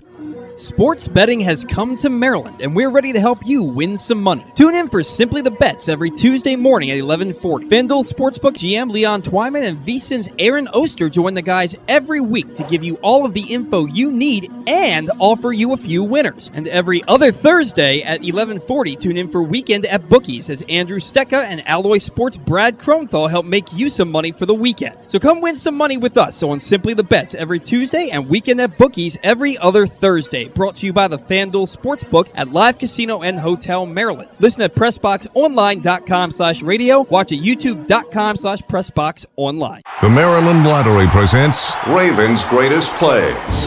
2021, the game on the line. With three seconds left, the Ravens connect on an impossibly long 66 yard field goal to beat Detroit, the longest field goal in history. Another great Ravens play belongs to Touchdown Joe from Silver Spring. Joe scratched a Raven scratch off and won a top prize of $100,000. You could be next. Play Raven scratch offs to win instant cash or enter to win great second chance prizes. Please play responsibly. Experience the best in Kamado Grilling, a complete outdoor cooking appliance. The Ginsu Kamado Grill allows anyone to sear, grill, bake, and smoke all types of food. Designed for efficiency and function, the Ginsu Kamado Grill upholds the enduring legacy of the iconic Ginsu brand. The Ginsu Kamado Grill is perfect to cook all year round, is great for parties, and ideal for tailgating with your friends. Reserve your Ginsu Kamado Grill today at ginsugrills.com and get $100 off on your pre-order when you use the promo code TAILGATE. That's ginsugrills.com. Reserve yours today. Join Glenn at halftime of every Ravens game for the Project Game Day halftime show at facebook.com slash pressboxsports. We apologize in advance. There's not much we can do about his face. Hey, the next Tyus Bowser show is coming up this Tuesday night. We will be at Guilford Hall Brewery, 1611 Guilford Avenue in Station North with Tyus and his special guest. It's such a cool place, such an awesome atmosphere for the Tyus Bowser show. The Tyus Bowser Show is a partnership of Pressbox and Great Eights Memorabilia. It is brought to you by Maryland Vascular Specialists and the all new Ginsu Kamado Grill. We will see you at Guilford Hall Brewery this Tuesday night in Station North. Your opportunity to come out, rub elbows with some of your favorite Baltimore football players if you need more information. And I don't know what more information you could need. I always struggle with this. Like, what? You just can come out and meet your favorite players. That's simple. Until we tell you that there is a catch, there's no catch. This Tuesday, Guilford Hall Brewery in Station North. But you can find out more. PressBoxOnline.com slash Bowser is the website. He is our buddy Ken Zales. He joins us every week to help us make our picks, and maybe I sneak in a fantasy football question or two, uh, despite the fact that he is uh, long retired and uh, knows nothing now about fantasy football. He's not even really sure what the concept is. What's going on, KZ? How you doing, Pud? I actually think I'm smarter now that I quit. What do you mean? And you know all that's you Well, know, I mean, is that just because you're acknowledging now that you never really knew all that much? I'll never acknowledge that. You'll, ne- you'll never acknowledge that. Am I playing? Uh, all right, well, I got to play one of these guys. Am I playing Ezekiel Elliott, Michael Thomas, or Romeo Doubs? PPR. It is indeed. I'm gonna go Doubs here. I like it. I like it. That's what I wanted you to say. I'm gonna get. I'm gonna. I'm gonna go Doubs. I mean, we, you know, Doubs is one of those guys that preseason there was a lot of hype, but you know nobody really knew, and Aaron Rodgers doesn't like rookies, but. Uh, you know, he looks like a number one receiver to me. Sure as hell So- does. Sure as hell. Does. Of course, we're, we're also overreacting to one game. like, we Well, are it's really, it's really, it's really two because he started to be more involved with targets, and even though he he only had like four catches the week before for some like fifty yards, you could see the involvement and running more routes. Um, and those targets just, I mean, he's still, he really only got one more target this past week than he did the week before. He just caught all of them and happened to score a touchdown. But they're using him in that uh, Davante Adams role, um, which will be interesting. It'll be interesting to see how, um, with Lazard possibly coming back this week, how the two of them uh, mix in. All right. Uh, I think I think I'm good. I think Uh, you want to get Chris. Go if. Chris Godwin plays this week, do I play him over Tyler, Tyler Lockett? I think you have to. I, I think you have to. I mean, he's been out. You know, he came back. He, he he ran around a little bit. Had the hammy. If if he practices in full, um, you know, Thursday, Friday, I, I I think you have to. They they they have nobody to throw the ball to. I mean, that that offense looked just awful. Oh, but Mike, hang on. Mike Evans is back this week, isn't he? I I I, I don't know. Yeah, he is. Uh, but They're gonna you throw know, the ball to Mike Evans, dude. yeah, Like- uh, yeah. yeah, yeah, they're gonna throw the ball to Mike Evans. Tom when, when Evans and God when Evans and Godwin play together, Godwin's the guy that gets more targets.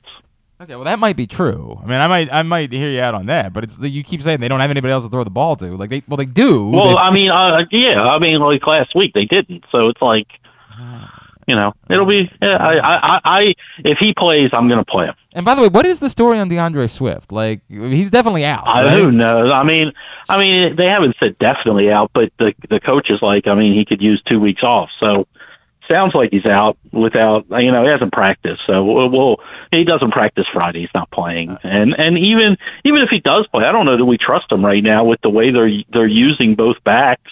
Even when he was semi-healthy, I mean, he's not the goal line back in that offense. So you're taking away touchdowns unless he scores on a long one like he did.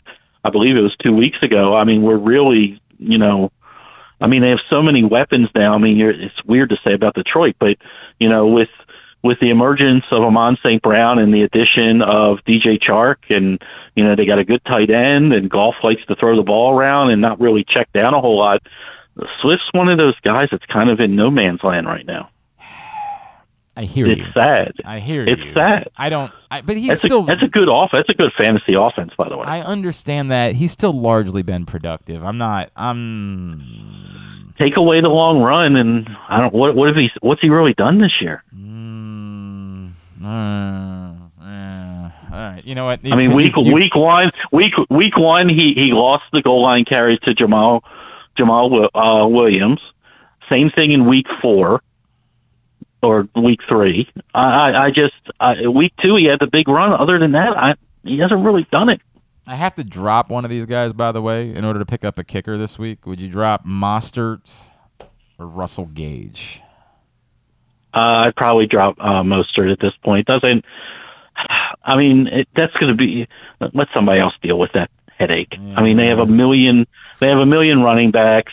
Mostert didn't hasn't really done much this year, and Edmonds had a good enough game last week that they're probably going to sneak him in. Uh, you know, I, I know Gage had a had a big week, but G- Gage is one of those guys that I like to have on my bench because any week that Evans or Godwin misses, I mean, this is a ten target guy. All right. I think I, I think the problem is I spent like two dollars in FAAB on Mostert last week. Yeah, I know, and- I know. Mostert, whatever it is. Yeah, I've had I've had I've had a lot of questions about him this week. What do you do? What do you do with him? I, I, it's tough. It's really, you know. really tough. Also, at this point, all right. This is, I swear to God, this is my last one because we have to make our picks. I, I I want to fire Russell Wilson into the sun. oh my God, it's so but the, bad. But the quarterbacks available in this league are Daniel Jones, Matt Ryan, Mitchell Trubisky, Justin Fields, Geno Smith, and Ryan Tannehill. Cooper yeah, you're, Rush. you're riding you're riding with to. Wilson. I have yeah. to. I have no choice, and I just yeah, want to. you're right.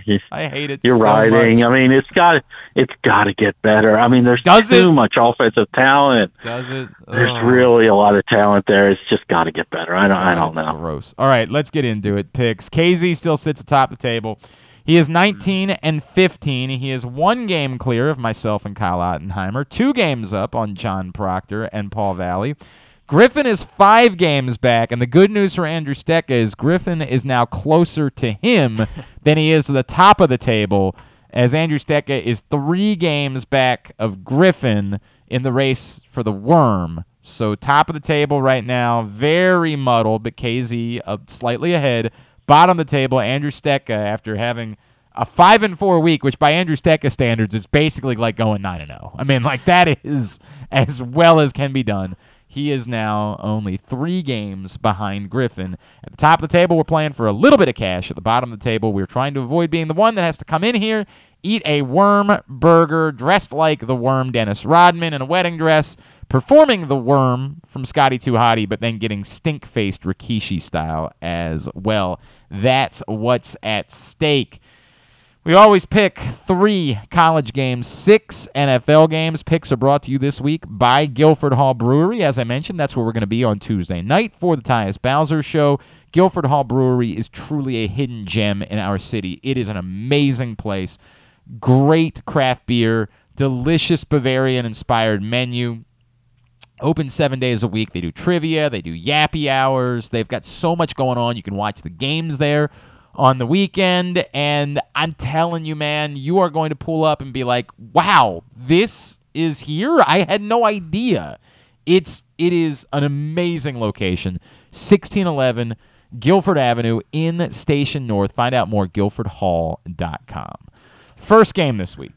Starting in our backyard in College Park, the Terps welcome uh, the Michigan State Spartans Saturday at 3:30 on FS1. Terps are favored by seven and a half. All right, as this- of last night. I hate I hate that. Obviously, I hate the idea that Maryland would be favored by seven and a half in a Big Ten game of any sort. I mean, I wouldn't like that against Rutgers. I hate that. But I'm I'm not gonna make the same mistake I made last week when I was warned. I'm not doing it again. When there is this much movement on a line early in the week, this line started at four, and that moved very quickly. Somebody knows something. I don't like it.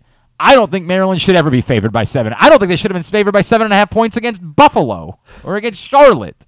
But somebody knows something, and I'm going to every instinct in my body to say no. You don't pick Maryland to cover that number against a Big Ten team. I get it. Michigan State's been dreadful. I mean, they just got drubbed, drubbed at home by Minnesota. I somebody knows something. I'm going with Maryland. Did he say Maryland? Get to the point. Yeah, I don't know where they touched Mich- you on Michigan, the dog. Michigan, We're- we- need to Michigan figure State. out. I've never, I'm never, I'm, ne- I, I, I get, I get everything you said. It's seven and a half. Maybe if it was six and a half, I'd take Maryland. I, I, I it's over a touchdown. I'll take the point. When did where where and when did Maryland football touch you on the doll? They didn't. They're just not a good program. I don't like taking. I don't like. I don't like. I don't like taking teams that aren't good. I mean, I, I understand. All right, this is a whole different. I agree with on, uh, John move in. Little Rock. He says he says Terps by 90. He's hammering the Terps. I am too. Uh, so Glenn, myself, uh, Kyle Ottenheimer are on the Maryland Terrapins. Paul, Oh, John, no. and So Ken. sorry. I'm so sorry. Oh, Michigan no. State. I'm so sorry. Where does I'm so sit? sorry. Now I have I have Stecca's picks again this week. I don't know. Oh, because they're competing. Stecca is also on Michigan State. I'm so sorry, Ken. I'm sorry. So sorry. So sorry. Next up, staying in Maryland, or well, yeah, we're staying. Well, it, it will be in Colorado Springs, but uh, Navy takes on Air Force at Air Force at noon on CBS. Air Force are favored by two touchdowns, 14 points. I, I wanna, I wanna, but I can't. Air Force. Yeah, I, w- I want to believe that last week was something, but I, I I'm with you. I, I can't on the road. I'll take Air Force. I know nothing about either of these teams, and we had uh, Tai Lavatai on uh, on on what was it yesterday, and uh, it was really fun listening to him. So I'm riding with Navy. Okay, I Why like it. not? I like it. I'm, I'm good with that. Everybody else is on Air Force. I'm hey, it's an opportunity. What are you supposed There to you do? go, Aren't you supposed to? I'm supposed. Oh, how? Okay, very good. Thank What's you. that Lon. one? Where's Okay, Stecca? very- What? Stecca, where's he? Oh, Steck is also on Air Force. Okay, so yes, I am Lone Wolf. I like it. Feel good about it now. Uh, last college matchup: number ten NC State taking on number five Clemson. Uh, Seven thirty on ABC. I think I wrote down three thirty. I think it's seven thirty on ABC. Clemson favored by six and a half. Boy, I really wish this was seven and a half. Right? Like, I really wish this was seven and a half. I don't know. I feel like I feel like we learned about Clemson. Like, I just feel like they're frauds again. I, I, I regret the fact that I was maybe, maybe making a pick about what I thought Wake Forest football was a week ago, despite the fact that I, I knew they had a hell of a quarterback. I know that NC State perpetually frauds, perpetually. Like it's it's in their DNA to be frauds, but I just don't know how we trust Clemson at this point. Um, I'm gonna go NC State. Yeah, I, I, I this is this is tough for me because I I really enjoyed what I saw out of the offense for Clemson um, last week. It was it was a step for me um, because that's that's been the bad side. But God, Right. I mean, I, I the defense it was it was like they weren't even there. Uh, NC State's I agree with you. They're usually frauds, but they're usually frauds in November. Um, like they, they start out five and 0, 6 and zero a bunch of times, and then they'll lose to Appalachian State or somebody, which I guess isn't a bad loss anymore. But uh, I'm gonna I'm gonna take the points. I'll, I'll take the Wolfpack as well. Bad news. One person is on Clemson right now, John Proctor. Uh, actually, they make it two people. Okay. Andrew Stecca's on Clemson, so good news for all of us. Okay, good. news Yeah, there for you all go. Moving to the NFL tonight on Prime Video at 8:15. Miami Dolphins travel to Cincinnati, take on the Bungles. Cincinnati favored by three and a half. I mean, this is so difficult because, like, you know, how has this short week impacted Miami, and you know, like, where exactly is Tua? Um, you know, who definitely did not have a concussion. Like, definitely, it was just a back thing. There was definitely no concussion. Does it smell like smoke in here? Yes, by the way? it way, does. It does. It's a little concerning. I, we might want to.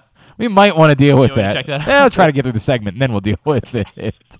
I mean, if it if it really starts smelling like smoke, then we'll have to. Ba- I mean, it smells like smoke. It's concerning right now. Um. Anyway, yeah, I, I I don't know what to make of any of this, but ultimately, I I'm gonna take the Bengals at home because it's a Thursday night game, and it's been a weird week for the Dolphins. I'm gonna just take the Bengals. Yeah, um, I'm going to take the Bengals as well. The, I, you know, the of the very, you know, it's a short week anyway, and I don't think they've really practiced this week because they they went to Cincinnati so early. Um, I, the the only problem with Cincinnati for me is that O line is just awful. Uh, they're they're going to get him killed again. Um, but I, I I'll take Cincinnati. I don't like it, but I'll take Cincinnati. Yeah, I don't like it either. I'm taking the Bengals as well. Short week there at home. Yeah, I don't like it. Yeah. Nobody likes it. Uh, Glenn, myself, Paul, uh, KZ on the Bengals. John and Kyle are on the Dolphins. Bad news for us. Andrew Stetka Mm. also on the Bengals. Yikes. All Not now to Sunday. Uh, this one on Fox at 1 p.m. Colts favored by three, hosting the Titans. Uh, the, the- look, man, I don't believe in either one of these teams, but I I don't think the Colts deserve to be three point favorites against anyone. They needed six different fortunate sets of circumstances. I think we're overvaluing their win over the Chiefs. Um, I think this is more of a pick 'em. If you had thought about these two teams, you know, b- before last week, I think we're just giving them too much credit. I get it; they played well and they did win the game, but they needed an awful lot of luck in the process. Um, I, I am playing the points here. I just wish it was three and a half because I do still think the Colts can win the game. Um, but I'm going to play the points. Give me the Titans. Yeah, I'm going to take the Titans as well. I, I I actually think the Colts have a good team. I just think right now defensively, even though they played really well defensively the other day, they're just missing too many people to stop Derrick Henry. Um, so I, I, I I'm with you. I'm playing the points. I'll take the Titans. Uh, yeah, I'm kind of going back and forth too, but I'm gonna ride the Colts at home, getting three. I think I think this might end up being a push. I thought, I thought they were giving the three. or They're giving three. Yeah. yeah, yeah, yeah. That's that's what I meant. Sorry. Well, but but you said getting three. It's a very big giving. difference. Okay, Yes. giving three. I think it could be a push. Uh, but uh, Glenn and Ken on the Titans. Everyone else on the Colts. The uh, Hmm. oh damn it, Andrew Steck is also Hmm. on the Titans. Oh, okay. Nah, jeez. Sorry. Sounds like he Steck is going to have a good week. Yeah, I hope. I hope. on CBS, the Eagles are hosting the Jaguars at one o'clock. Eagles favored by six and a half. Jaguars. Jaguars. Not J- no no no no. I'm saying it's not Jaguars. It's Jaguars. Oh, I was like, I was Yeah. like, that was that was very un-Glenn like, like, like I'm just Yeah. just announcing the pick. Yeah. um, but for what it's worth, I'm also taking the Jaguars. Um, Jaguars. no, nobody is taking the Jaguars. Oh God. I've been writing Jags for. oh my That's God. Fine. Um, I just don't think that I'm there yet for Philly to be deserving of six and a half. That's it. Against a team that we think is good in Jacksonville. I, I like Philly. I like Philly. And I get it. We're all in love with them. But this comes off like a reminder that this is still the NFL and that when you think you know something, you never actually know it. Um, I just don't think this really is a, on paper, I don't think this should be a six and a half point spread. So I'm going to choose to play the points here and I'm going to take Jacksonville. Yeah, I'm going to go the other way. I, I, I think I, I like Jacksonville. I like what they're building. Uh, but Philly's playing on another level on, on both sides of the ball right now, and they basically had a scrimmage last week. Well rested, healthy. Um, uh, Hurts is playing out of his mind. It's not. It's only six and a half, right? Uh, it's six and a half. Yes. Yeah, I, I, I, under a touchdown. I, I'll I'll continue to ride Philly.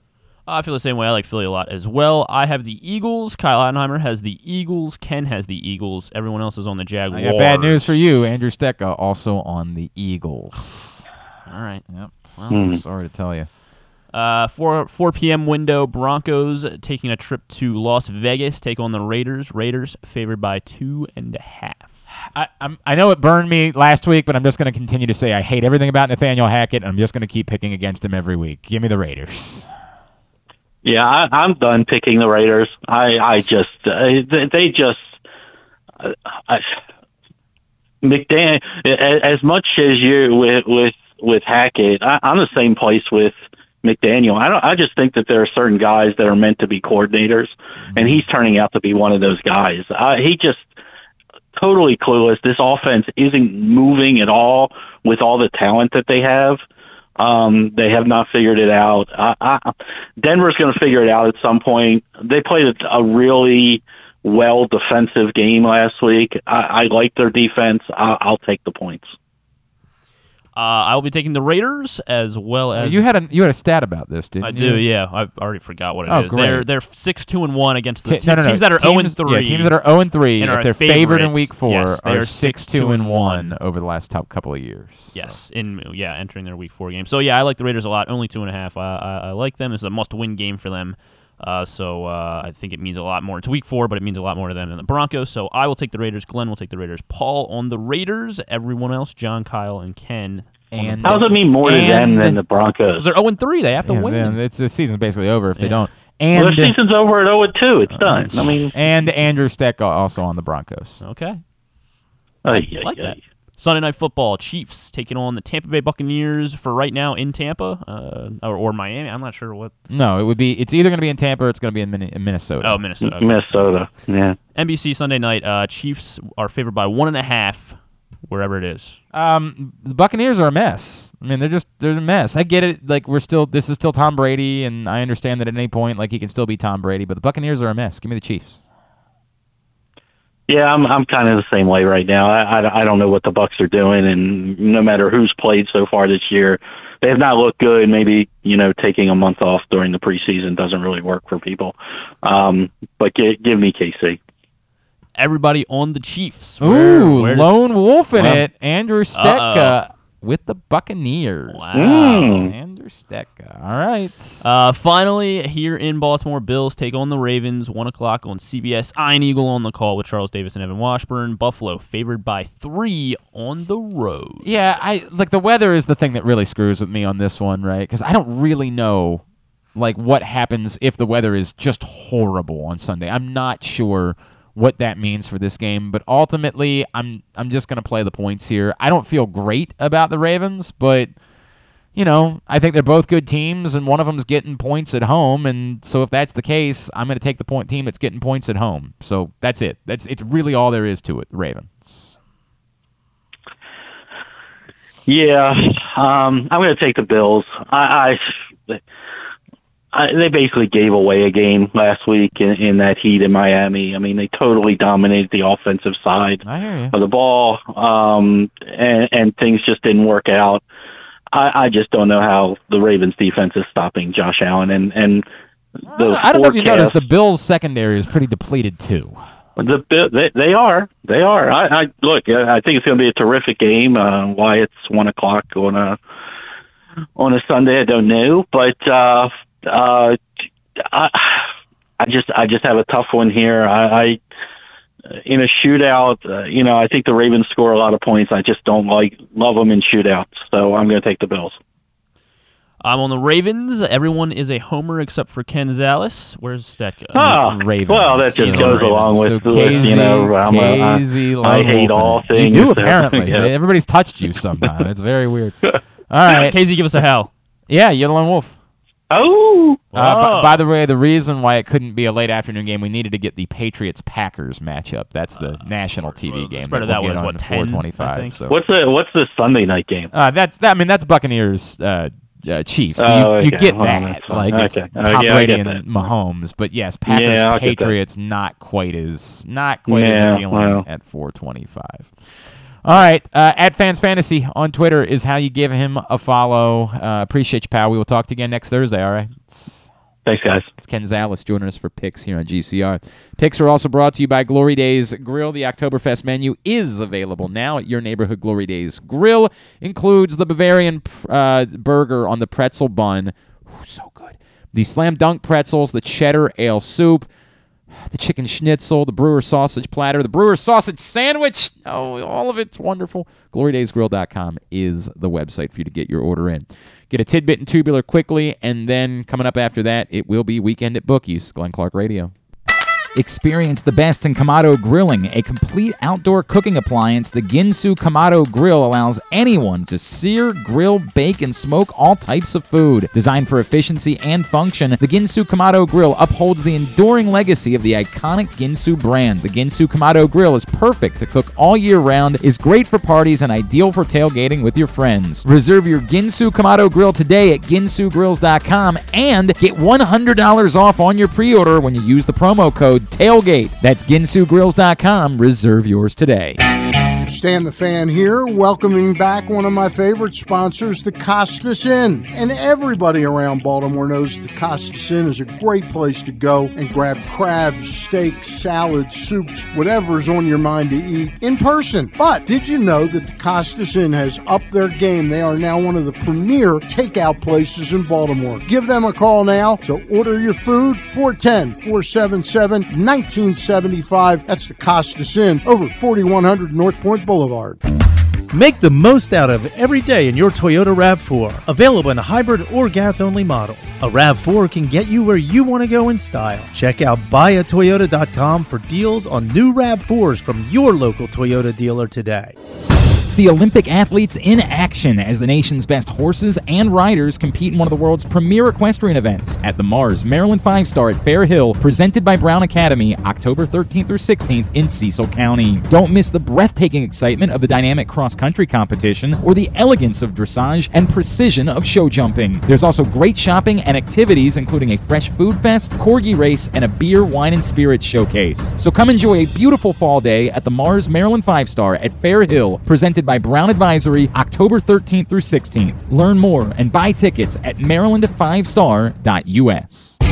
The latest edition of Press Box is available now. On the cover, Bo Smolka profiles Ravens tight end Mark Andrews' path to NFL stardom, from his late decision to play the sport full time through having to overcome type 1 diabetes and more. Also, inside, we introduce you to football players at Maryland, Navy, Towson, and Morgan State, and we give you everything you need to know for betting football this season. Press Box is available for free at over 500 area locations, including 60 Royal Farm stores, and you can always find the entire edition as well as the best daily coverage of the demos, Ravens, and Terps at PressBoxOnline.com. The Baltimore County Police Department is hiring. Entry-level officers start at close to 59,000 a year with a $10,000 bonus. Some restrictions apply. Plus a great retirement plan, medical, dental, and vision insurance, advancement to specialized units, tuition reimbursement, 15 sick days earned per calendar year, and even further incentives for military members and veterans. If you have a passion for service and want a career for life, visit joinbaltimorecountypd.com or call 410-887-5542. You must be a United States citizen, possess a valid driver's license, and have a high school diploma or GED equivalent. The Baltimore County Police Department is an equal opportunity employer. If you can't listen or watch live, you can subscribe to the show via Spotify, Amazon, or Apple Podcasts. Leave a five star review while you're there. Or, if lying isn't your thing, we'll take a three and a half star review too. Tidbit is brought to you today by the all new Ginsu Kamado Grill.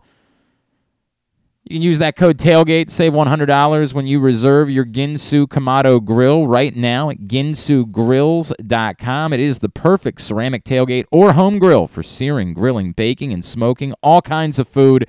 Again, ginsugrills.com. Use the code tailgate and save $100. Yes, we need the microphone. All right, so I saw this one last night uh, from Bali, from Bali Sports, I guess L.A. I'm not sure what Bally one it was. Sports. Bally, Bali. No, no, we don't do that. Everyone get things knows- right. everyone no, knows what it stop. is. Stop. But Ohtani, This is not a good look. You're a broadcaster now. We get things right. Bali Sports. Bally. Bally, Bally. Let's go.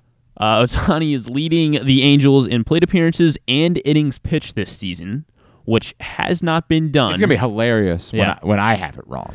That's gonna be the funny part. Is when I'm I'm doing, and then somebody else is like, "Oh, actually, you you got it wrong." That's gonna be the funny part. Um, 1876 was the uh, last time this was done by Jim Devlin of the Louisville Grays. When he led his team Sure. with 299 plate appearances in 622 innings pitched. Jim Devlin in 1876. Rest in peace. He died uh, as when he was 33 years old from tuber- tuberculo- tuberculosis. And he got kicked out of baseball for uh, for intentionally losing games. Okay, I who knew? Not I. Now we know. Not I. Now we know. Uh, and then my actual tidbit question for you, or or do we have? Yeah, we have time, right? Mm, not really, but I mean, is it what? What's it was the Aaron Judge thing from What about yesterday. What he about he it? has uh, he has the most extra base hits in a uh, in a or he's coming. He, he has a chance to break the record for most extra base hits in a season in baseball history with zero triples in a season. So I was going to ask you who else uh, is on that list. I have no idea. I want to do it tomorrow. I'm gonna When guess. Stan- I'm gonna guess here? McGwire didn't have many triples. You would be correct. He is Yeah. tied for first right now. He has 91 extra base hits, tied Oh, with this would have been a good one with Stan though. with Giancarlo Stanton in 2017, all who didn't hit a triple. I didn't. I mean that that's a little bit more surprising. Mhm. Like not stunning, but that's a bit more surprising than McGwire. I was waiting for Aaron Judge to hit a triple last night. I mean, it seems like Babe Ruth probably one. didn't have many triples. Uh, yes, Babe Ruth is. I thought he was on here. Oh wait, maybe he's. Oh, Really? You, you know what? Yeah, because he. I think he's like the extra base hits leader in a season, and he had a triple in whatever that season was. He had like Okay. 115 Okay. or something. Good for Babe Ruth having a triple. That's stunning. Um, Who else? is on the list? Uh, so McGwire and Stanton are tied for first. Aaron Yeah. Judge is right behind now with like 89 Okay. extra base hits. Uh, Man Ramirez had 87. makes sense, Frank yep. Thomas in 2000 had Yeah, 87. this makes sense. Uh, Shawn Green in 1999. I'm surprised he's on this list. Sammy Sosa 86. Okay. Xander Bogaerts in So- 2019. So some a little surprised. surprising. Bogaerts does that doesn't make sense at all. And then All right. uh, A Rod had 85 as well all right. in 2007. Very good. Um, Tubular brought to you today by the Maryland Five Star. Come see Olympic athletes in action as the nation's best horses and riders compete at the Maryland Five Star, the Mars Maryland Five Star at Fair Hill. Presented by Brown Advisory, October 13th through 16th in Cecil County. Orioles will wrap up their series because the schedule dictates that they must. They play a matinee uh, game with the Red Sox this afternoon. It's at 1.30 on Mass and Mike Baumann and Nathan Eovaldi, the pitching matchup. Phillies Cubs at 2 on MLB Network. Rays Guardians at 6. Dodgers Padres at 9.30. Uh, football tonight, of course, Dolphins Bengals 8.15 on Prime Video. ESPN's got Utah State BYU at 8. Golf Channel for round one of whatever the Sanderson Farms Championship is at 3.30. Some hockey and some... It's all there. GlennClarkRadio.com. Anything that matters, non-sports Uh, season six premiere of Young Sheldon Nope. on CBS. I said matters. Celebrity Wheel of Fortune. Tiki Barber is going to be on there. matters. Tiki Barber is going to be on there. Matters. New episode of Atlanta and a new episode of She-Hulk. Sure, those things do matter to Oh, Hell's people. Kitchen season 21 premieres. I'm not into Hell's Kitchen, but you know somebody cares. I'm sure somebody cares. All right, thanks today to uh, Ken Zales. Thanks also to Ian Eagle and to Steve Suter. We'll get all of it up in the greatest hits section of the tab at GlennClarkRadio.com. On the program tomorrow, we'll preview the Bills. Uh, Eric Wood, their uh, radio color analyst, former offensive lineman, will join us. Of course, Bo Smolka will join us. And speaking of the Bills, uh, Tyler Matakevich, uh, who plays for the Bills, is also very involved locally with Show Your Soft Side, uh, of the wonderful animal charity that you know I'm involved with. And we figured we'd catch up with him because I don't really know how he got hooked up with a local charity. I don't know what the story is, and I just kind of want to find out. So ahead of Bills Ravens, we thought it'd be a good time to do that. All right, thanks to everybody at Pressbox, all of our great sponsors and partners, including the Baltimore County Police Department, the Maryland Five Star, Glory Days Grill, Royal Farms, the Costas Inn, Maryland Lottery, Guilford Hall Brewery, Great Eights memorabilia, the FanDuel Sportsbook at Live Casino and Hotel Maryland, Maryland Vascular Specialist, the all-new Ginsu Kamado Grill, the Baltimore Orioles, your local Toyota dealer, buyatoyota.com. Thanks to Griffin at Griffin underscore Bass is how you follow him. Follow us, Twitter, Instagram, and TikTok at Glenn Clark Radio. Have a great Thursday evening. Go Birds. Duke sucks. Ohio State sucks too. If you're with us on video, give us one minute. Uh, refresh wherever you started from. If you're with us on audio, do nothing. Weekend at Bookies is coming up next.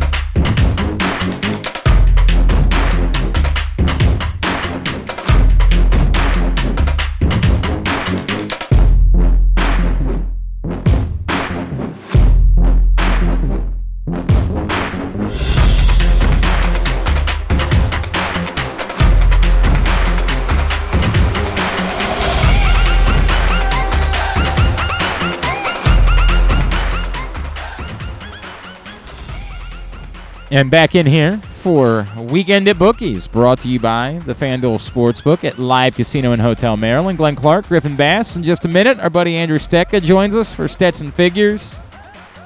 Bounce back somewhat last time from his miserable performance the uh, previous appearance.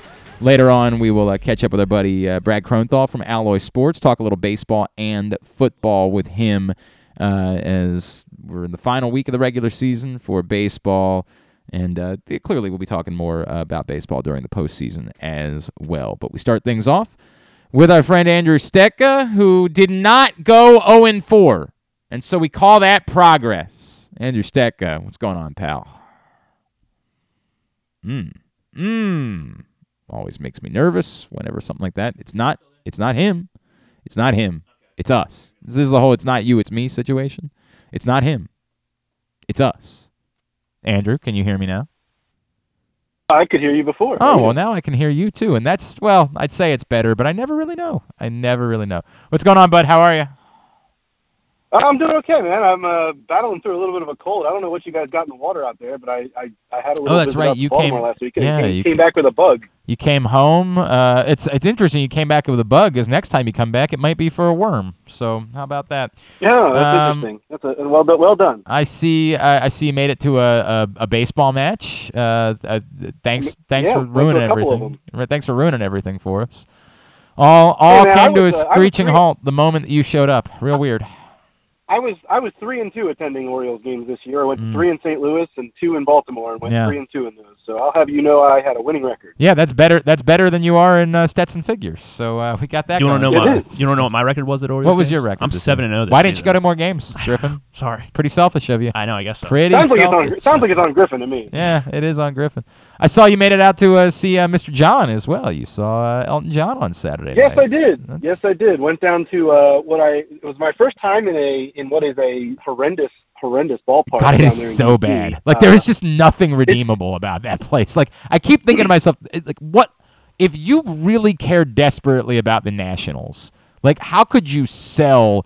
Hey, but if you sit here, it's pleasant. Like there's just n- that ballpark sucks. It has no personality. It- it has no life. It was very it was very bad. It's a lot of concrete walls Yep. and not the concourses are small and there's like two entrances and exits. It was just very very bad. It is. But the concert was lovely. I'm sure the it was- concert was, it was wonderful. Great to yes. see. Yeah, it was great to see a, a, a living legend, and you know, it was it was awesome. Yeah, I'm sure that part was great, but yeah, the only time I have ever enjoyed a trip down to DC is they they, they do a uh, a Christmas lights thing. They do like they build the build a maze uh, on the uh, infield and use the entire field for like a and we take the kids down there every year because it's amazing. But that's literally only it's because we don't have to deal with the rest of the ballpark. Um, it is Right. it is a miserable miserable place.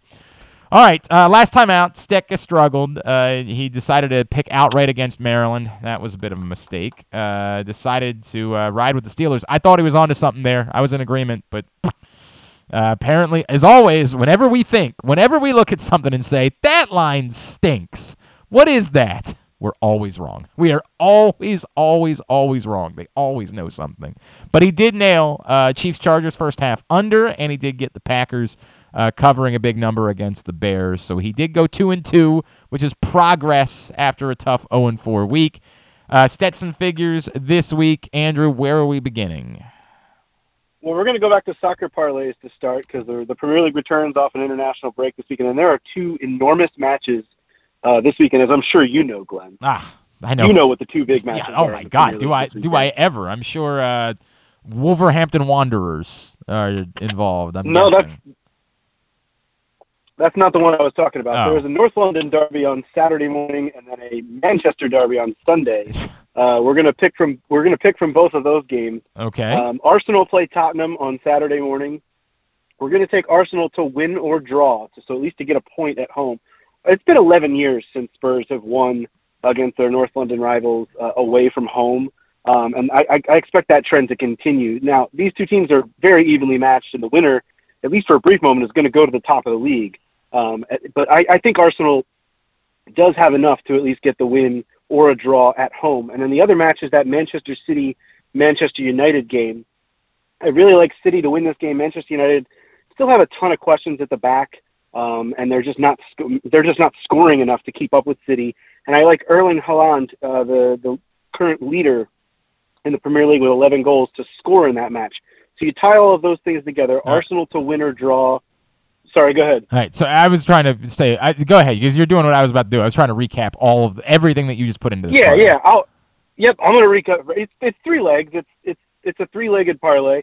It's it's Arsenal to win or draw, Manchester City to win, and then Erling Haaland to score. And you you tie all that together, you get plus odds at plus 140. Phew. All right. All right. Needs a lot to happen there. But yeah, clearly they think it's going to happen because it's only plus 140 for a three leg parlay. So they are expecting it uh, to be the case. All right. Um, I, I would offer some analysis here, but Lord knows I don't have any. I have nothing to add. Hey, you know what soccer bet I wouldn't make? The United States doing anything at all.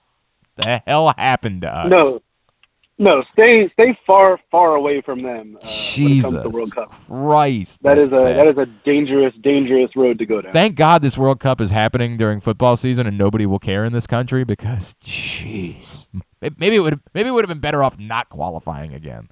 Holy hell! All right, next Stetson figures. Uh, we're going to go to go to college on Saturday. Uh, Kentucky travels to Ole Miss, and they're getting almost a touchdown in this game.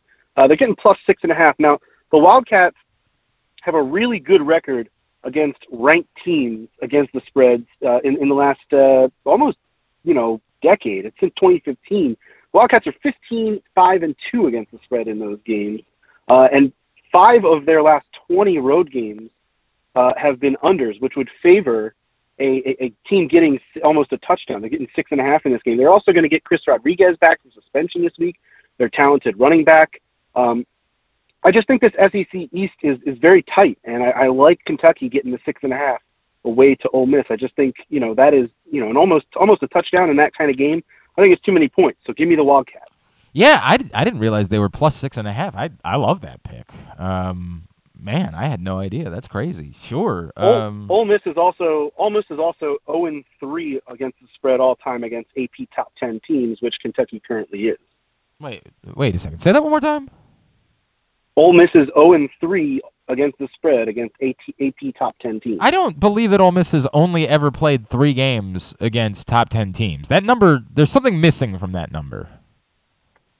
Well, that was the number that I had. There's just no way it is humanly possible that an SEC team has only ever played three games against AP top ten teams. How? I mean, come on, man. That what are we? What is missing? Like, I want to know what that number is. Like, is it their last? Or that they lost their last three games, or they, you know, they're 0 3 against the spread their last three, or something like. But they play in the yes, same. I'm sorry. Yes, it is. Okay. Yeah, it's, right. yeah, it's their last three. Okay, that makes Yeah. way more sense. I'm like, what? There has to be. They play in the same division as Alabama. like, come on. There's got to be something missing there. All right, that makes more sense then. Yeah, I like I like that pick. Um, and it's weird because I'm inclined to dislike any pick you make, but um, yeah, of course you are. I, I do like that one. All right, uh, let's uh, continue. Andrew Stetka is with us here on Weekend at Bookies for Stets and Figures. Where we headed next? Uh, let's go back over to London, but not for soccer, for football, because there's Ah. a London NFL game this week. There is indeed. Uh, favorites in the London games, if you take out the Jaguars, who seem to always play in London, and I know this is fudging the numbers a little bit, but the Jaguars are involved in so many of these London games that when you remove them from the equation, favorites in London are 18 3 and 1 straight up, and they're 15 and 7 against the spread. Um, in early kickoffs, that number is even better, which is what this is early kickoff game. You remember they they used to play those those later games that were kind of tied in with the afternoon games here in the states, but for this window too, um, it, and it's just the Vikings are favored by this game by unless by less than a field goal, and I don't quite. It's another line I don't quite get. I feel like they're a much better team than New Orleans is. Uh, they're only laying two and a half, so I like the Vikings minus the two and a half in this game. Um, New Orleans is averaging about three turnovers a game, which is not, I hear, not good when you want to turn the ball over that often. Um, and I also have an interesting Jameis Winston stat for you here. Uh, Jameis Winston, when the spread is three or less, is only 13, 23, and 3 against the spread all time. That's interesting. Uh, so Jameis Winston not good in the close games.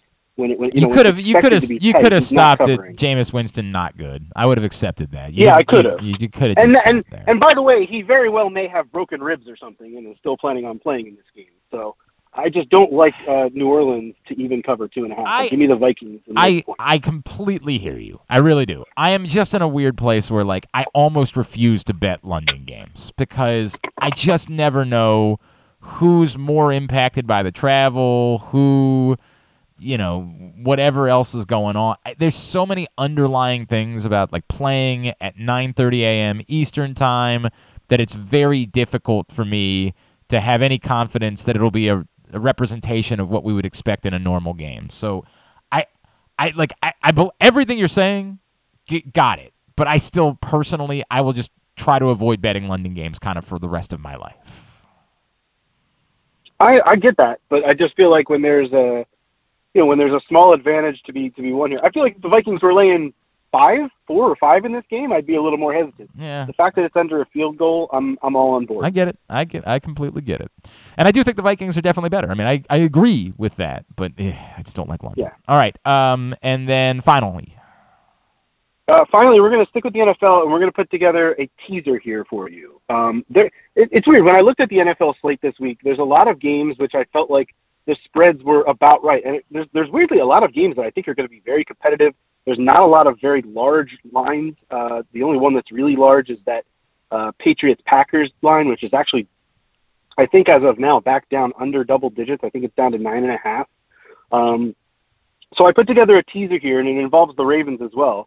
Um, we're gonna we're gonna do a three-team seven-point teaser, which is going to be plus 120 odds. So we're going to move the Ravens from three points to 10 points at home against the Bills. I mean, I'm I'm going to be fine with the Ravens not losing by double digits at home. Uh, they are number one. They're five and zero all uh, against the spread as a home underdog in the last five years. Um, Lamar is very good as an underdog. He's nine and one um, in, in in that sense, uh, covering the spread as a dog. So I I like the Ravens in that sense. The other team we're going to take from this is the Cardinals. We're going to move them from one and a half to eight and a half away to the Panthers.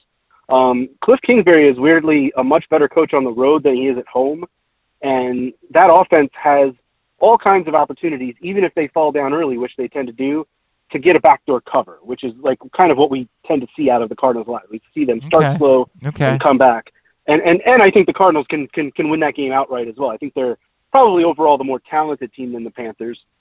Um, and then the last one is where this gets tricky because when I looked at this last night, I thought, okay, the Bucks are a one and a half point underdog at home to the Chiefs. Let's move them. But then I looked this morning, and that line has actually moved so much that you're now getting the Chiefs as an underdog in that game. They are now one point underdogs to the Buccaneers. And I'm going to just flip that and take the Chiefs and move that that to eight uh, on on the on on the side of the Chiefs and give me give me the Chiefs plus the eight points in that uh, in that teaser as well because it's Patrick Mahomes and he's you know he's Patrick Mahomes in that offense. I get that the Bucks have a very good defense, but they're also not going to score a lot of points with all these guys they still have out and Tom Brady looking like he's you know an older version of Tom Brady as of right now. So I'm going to flip that and, and move the Chiefs to eight points and say they can cover eight points even even at a, against a good Bucks defense. So it's a free team teaser. You're getting Ravens plus ten at home against the Bills. You're getting the Chiefs plus eight away to the Bucks, and you're getting the Cardinals plus eight and a half away to the Panthers for plus one twenty.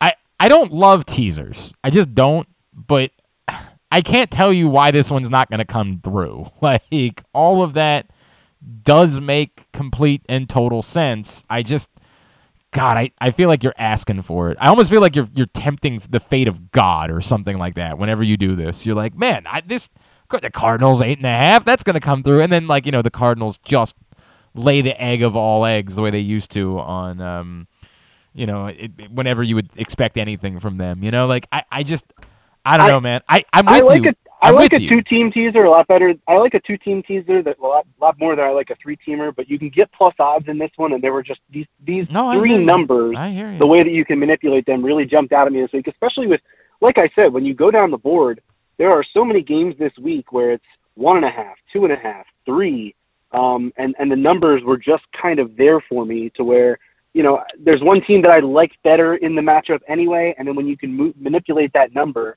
uh, to, to to to you know think that it's going to be a close game anyway and get the points, I just it was hard to resist. No, I get it. I get it. I completely understand, and that plays out to a plus one twenty to uh, play that three leg teaser right now. All right, very good. We will get them up at Glenn Clark Radio on Twitter.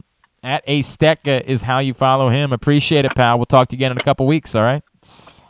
All right, cheers, Glenn. Thanks. It's Andrew Stetka joining us for Stets and Figures this week. I cannot believe that that number moved. I mean, that number moved. You know, It just was- from it was it was minus one and a half. Yes, last night when I Now it's the Chiefs plus one. I wonder why. The- oh, it scares the crap out of you. It's it terrif. This goes back to what I said about Maryland, right? Like when when you see line movement like that, you you don't like it. You don't like it because there is zero world in which the Chiefs should be getting points.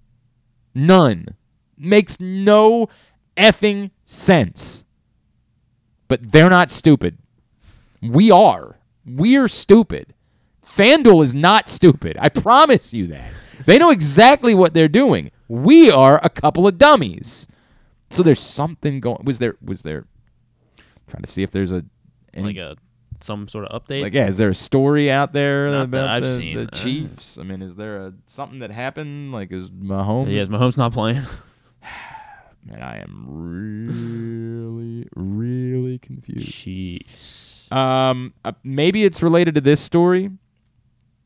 Um, the mayor is pushing strongly to keep the game in Tampa.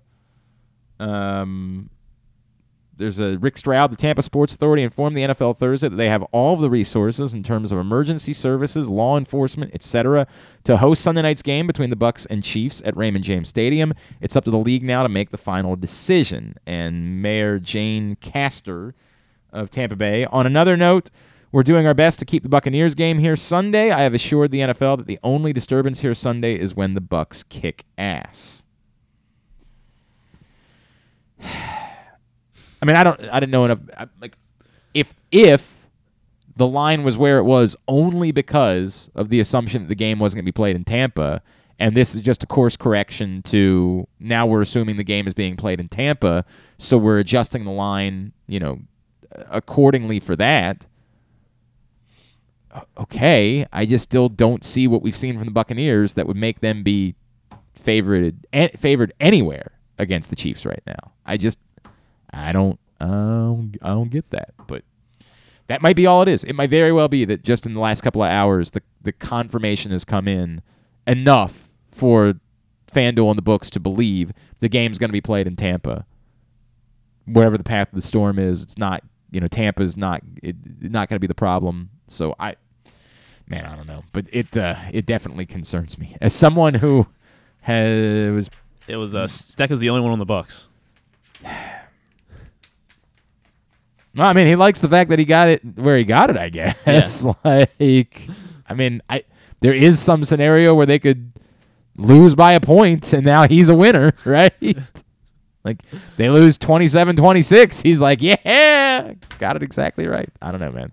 Weird bit. All right, when we come back in, our buddy Brad Kronthal from Alloy Sports will check in with us. We'll talk about today's baseball slate as well as uh, everything going on week four in the NFL. That's next. Weekend at Bookies is brought to you by the FanDuel Sportsbook at Live Casino and Hotel Maryland. The Baltimore County Police Department is hiring. Entry-level officers start at close to 59,000 a year with a $10,000 bonus. Some restrictions apply. Plus a great retirement plan, medical, dental, and vision insurance, advancement to specialized units, tuition reimbursement, 15 sick days earned per calendar year, and even further incentives for military members and veterans. If you have a passion for service and want a career for life, visit joinbaltimorecountypd.com or call 410-887-5542. You must be a United States citizen, possess a valid driver's license, and have a high school diploma or GED equivalent. The Baltimore County Police Department is an equal opportunity employer. Come experience Maryland's number one sportsbook this NFL season at the FanDuel Sportsbook at Live Casino and Hotel, the ultimate place for any sports enthusiast. Take advantage of our 24 7 kiosks, massive video screens, and watch all the action from the best seat in the house. With more money paid out than anyone around, make every moment more at the new FanDuel Sportsbook at Live Casino and Hotel in Hanover, Maryland. Please play responsibly. Gambling problem? Please call 1 800 Gambler or visit mdgamblinghelp.org. first sip. That first bite. Mmm. Start your day off right with a delicious breakfast at Royal Farms. Choose from a fantastic selection of fresh Royal Farms breakfast sandwiches and top it off with a rich hot cup of the freshest coffee in the world. At Royal Farms, breakfast is available day and night. It's the freshest breakfast in the world. Real fresh, real fast. Royal Farms.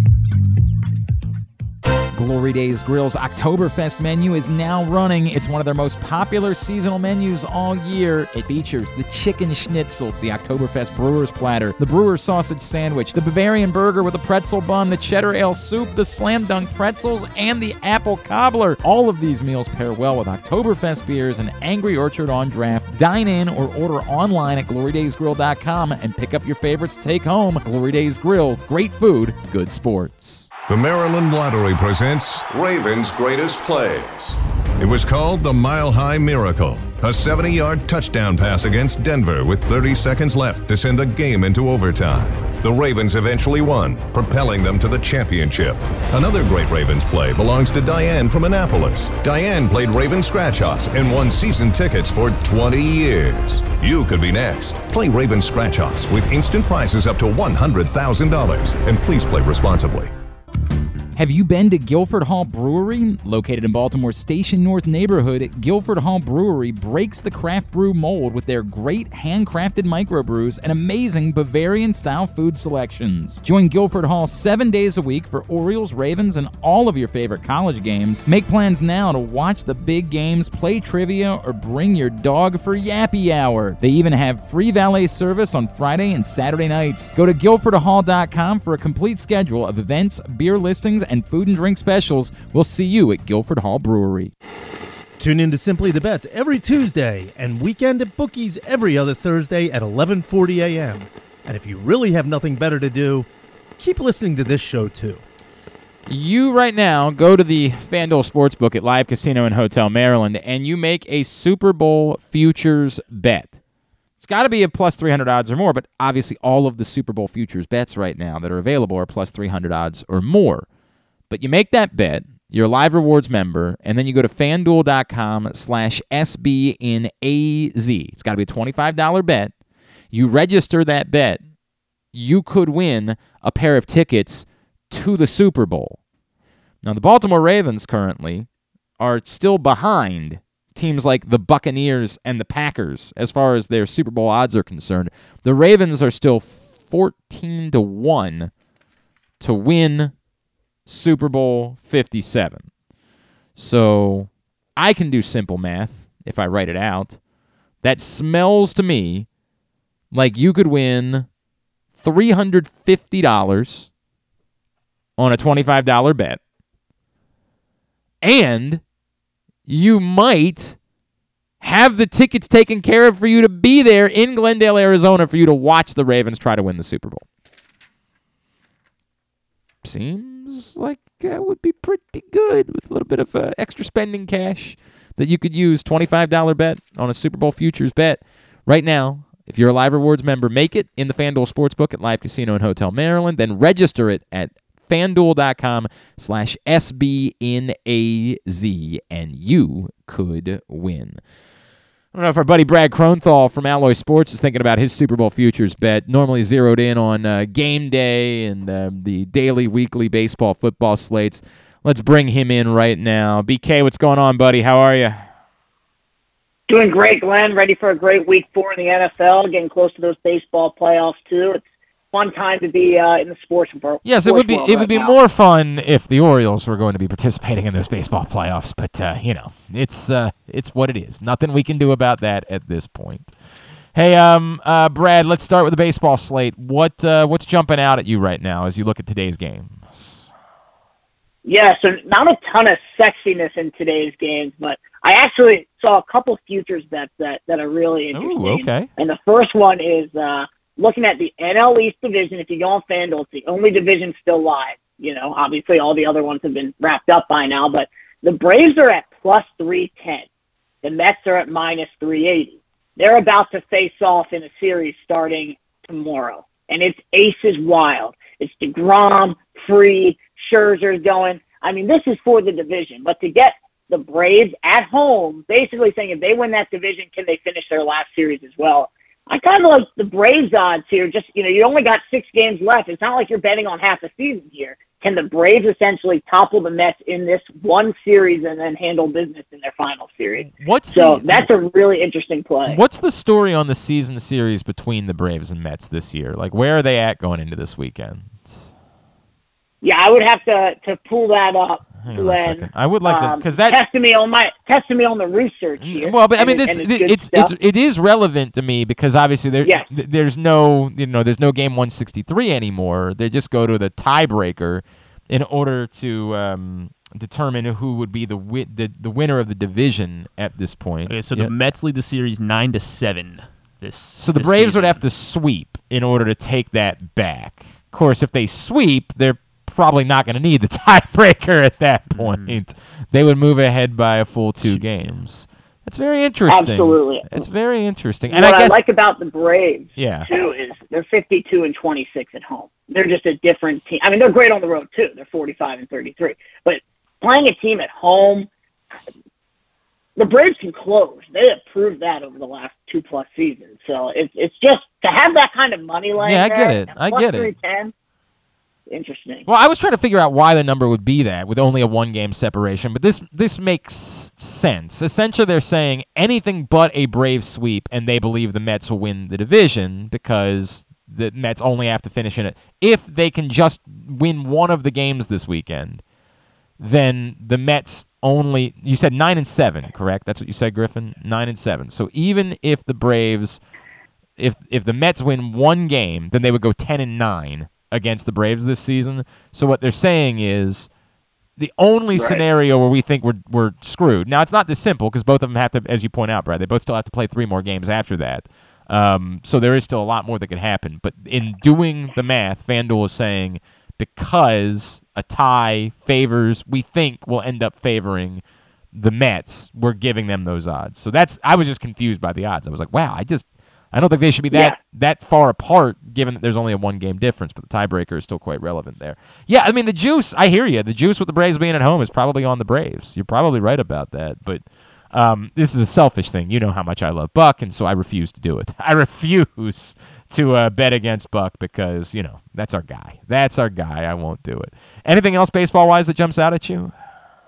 Yeah, the only other thing, Tampa Bay, Cleveland today, Jeffrey Springs, uh, his pitching total for strikeouts is at 4.5. So I, I like the over here for Springs. He's had five plus Ks in three straight starts and four of his last five. Um, I just think, you know, as the season winds down, Cleveland's already clinched. Let's get some strikeouts for Springs and uh, and cash out going home uh, on a Thursday night in the baseball. All court. right, I like it. I like it. Uh, Brad Kronthal is with us from Alloy Sports. Brad, you guys are now uh, you've dipped your toes into football waters. Remind everybody what how Alloy can help them as they make their football bets this season. Yeah, absolutely. So we are live on the App Store, Alloy Sports. We let you build your own betting strategies really quickly, really within 30 seconds with our platform that's live now. It's called our Quick Start Wizard, and we backtest your strategies and tell you how it's performed in the past and the upcoming games that fit it to bet on each week. Help you become profitable sports bettors. Um, you guys have anything? You've been looking at anything this week that maybe has caught your eye, or is there one strategy perhaps that you have found to be uh, pretty beneficial so far this NFL season? Yeah, I'm glad you asked, Glenn, because I'm actually going to debut one on, on your show here. I was, uh, had the article written, but I wanted to, uh, you know, debut it here. So basically, every week we're pushing out what we call our alloy forecasts, and those are successful strategies that we're essentially giving sports fans and sports bettors that you know they can use for that week if they agree with it. So for for the past three weeks, we've pushed out new ones, and this week is no different. Um, this strategy is really awesome. So built it on the Quick Start Wizard really quickly, and it yielded an 80% win percentage since the start of last season. Um, 41 game sample size. So I mean, 80% is kind of unheard of. Um, but back tested it a little further, which you're able to do as well. Since 2018, this strategy is hitting at 64%, and that's got 150 game sample size. Wow. So, what's- yes, that kind of shows the power of what we're able to do, but really quickly. And if you're a sports fan, you'll be able to pick this up in seconds. So, you know, we'd kind of be crazy to tell you what went into the strategy, but that's what we're about. So I'll tell you exactly what went into it. Okay. Basically, drive drive ending in touchdowns and power rushing teams um, when they're on the road, and we're looking specifically at teams that are close underdogs, and we're counting that as teams in the spread range of you know zero plus zero point five to plus five. So, anybody that stands out uh, when it comes to that this week? Anybody that you look at and say, "Hey, this fits the strategy pretty well"? Quite quite a few actually. So tonight there's a play Miami plus three point five at Cincinnati, which is really interesting because the public is all Yeah. over the Bengals tonight. Yeah. So Miami has covered, and, and a few of our strategies have liked Miami all year, especially unfortunately the game against the Ravens where they were down by 21, and you know the strategy liked Miami. Obviously, you don't win them all. I'm not saying you're going to hit it 80% every week, but you know Miami's been pretty consistent this year in covering. So uh, likes Miami tonight on the road in Cincinnati to cover at three and a half. Okay. All right. I hate that because I bet Cincinnati. So I hate the fact that you're giving me this information, but it is relevant and uh, hitting at 80% going back to last year. That is. Oh boy, now I'm terrified. So thanks a lot, Brad. Really appreciate you doing this to me. Really appreciate you coming in here with all this information and data and knowing things when I'm all out here like, I don't know, it's Thursday night, bet the home team. That, damn it. Damn it. The the curse of having more information. Um, anything else that you think folks should know about Alloy or before um, you know they start doing their week four NFL betting? Yeah, absolutely. Sign up for the app. All you got to do is basically give your email, and you have access to our email newsletter where we're giving out different strategies, how they're performing, you know, the games to bet for that upcoming week, and then you can build your own. I mean, that's the power of the tool. You get to build your own betting strategies that, you know, we make it really easy for you. So have the tools and the data at your disposal. We help you out. We're helping sports bettors, you know, win more bets this season. That's awesome. Brad Kronthal, remind everybody where they can find you on social media. Yeah, you can find me at B underscore Kronthal or our Alloy account at Alloy Sports. Uh, dude, appreciate you. We will talk again in two weeks. Thank you so much, as always, my friends. Awesome, Glenn. Good luck on your bet. That's Brad Kronthal from Alloy Sports checking in with us here on Weekend at Bookies. Well, it's that time. Um, we, we, we hit one of these about a month ago, and we were feeling really good. We call it Griffin's Gratuitous Grouping. It's where we allow young Griffin to try to put together a parlay to make you guys some money. And again, he hit one. He got one. Just one. That's it. Only well, one. I've only had, uh, I think, because we cause since we do the show every other week, I think I've only had one, two, three, four. So this will be my sixth time doing one. Right. Which I I'd have to think about whether or not the one they're- these are hitting all plus is odds hitting one every- enough to have made it profitable is the question. I don't remember. Like we'd have to think And I about. come close every time. Which is yeah, the but the, worst but again, part. coming close doesn't help. This I- was I like when you told understand, I for those that follow, you need to be following uh, Live Casino and Hotel Maryland on social because we're also giving you advice over there. And uh, a week ago, Griffin was like, "Hey man, uh, hammer uh, Kansas and then uh, the over." And he got half of it right. The problem is he told you to parlay it. He didn't tell you to play it in two pieces. So if you just played the parlay, you were a loser. So we got to do better than that. I, as you know, uh, last week when uh, I made my picks on uh, the Live Casino and Hotel Maryland's uh, social page, I went two for two. Bengals and Ravens first quarter. You'll have to wait a little bit later on today to find out what my our bets are for this week over there. But Griffin right here will attempt to put together his gratuitous grouping. All right, so we're gonna start tomorrow afternoon. Bundesliga. Ah, in yes. Germany. Well, between this is. I'm glad you brought this up because this is what I know the most. Oh, really? Yes. Is it Oh, really? You think I don't know the Bundesliga? You think I'm not Mr. Bundesliga over here? All right, good. Well, then I'll get your opinion know- on this yeah, one. please. Bayern Bayern. Munich Oh. and Bayer Leverkusen. Yeah, I'm taking the over three and a half goals in this one. Genius. These are two perennial uh, Bundesliga powerhouses, and I think this international break is coming at the perfect time for both these teams because they were both kind of uh, they weren't playing too well uh, to start the season. Um, but whenever these two teams do face off, there's typically fireworks. Uh, there's been at least four goals scored in eight of their last 12 head-to-heads dating back to the 2017 season. Um, so I really like the three and a half over the three over three and a half goals uh, to get this weekend started. It's like Both you're reading. teams- It's like you're reading my mind. That's exactly what I was going to say about Perfect. Bayern um, uh, Munich and Yes. uh, uh, Leverkusen. That's exactly what I was going to say. Is they all they score all the goals? Like they, they could be twelve in this game, which would be more than three and a half. So we'd be good at that point. All right, next up, uh, we're staying to Friday night in the Bronx. I'm taking Aaron Judge to hit number 62. I want him uh, to hit his home run, and now they don't have the odds up for that yet, but okay, they that should. doesn't that doesn't work. You can't do that for gratuitous. You have to actually be able to put together the gratuitous well, you will be later tonight, or like but you can't. Like again, that I. if, I- if, it's, I- if it, it's been plus 250 the last couple nights.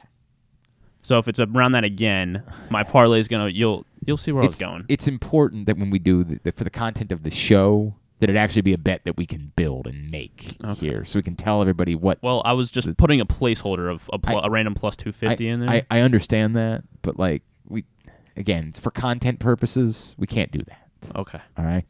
I, I love you. I think you're a very special boy. All right. But and I, and I get that you're going to the game and you're all you know hopped up about going to the game, but we can't we can't do that. All right. So we got to do Okay. better. Okay. Next. Would you like me to give away the final leg? Sure. All right, we're going to the UFC. Feel really good about it. Uh, Mackenzie Dern takes on uh, Yan uh, Xiaonan. And uh, it should be a good fight, but uh, Mackenzie Dern, she's just a jujitsu uh, just genius. She's she's unbelievable on the mat. So I like her at even money to get the submission against uh, against Yan on Saturday night in the main event. Um, so yeah, just take method of victory by submission minus one ten. And so if you were gonna do the parlay, whenever the Aaron Judge home run odds be put and, out there, and it is at plus two fifty. it is. It is up. It, no, if it is. Oh, if it is, yeah. If it's, it should be around two plus two fifty. The parlay should pay out a, around plus one thousand. All right, all right. We just got to again for the Okay. sake of the show. You can't, you can't do. It's got to be a parlay we can build. We got to be able to do that right here. My apologies. Right, all right. It brings shame upon your family. I guess hey, what's the deal with like they're not even letting they're not letting any fans or media into the UFC fight on Saturday night? Really? Apparently, like Mark Zuckerberg has rented out. Oh, really? Because he's he's a big Mackenzie Dern fan. Okay. Which I guess It seems a little over the top that they're kicking out the media.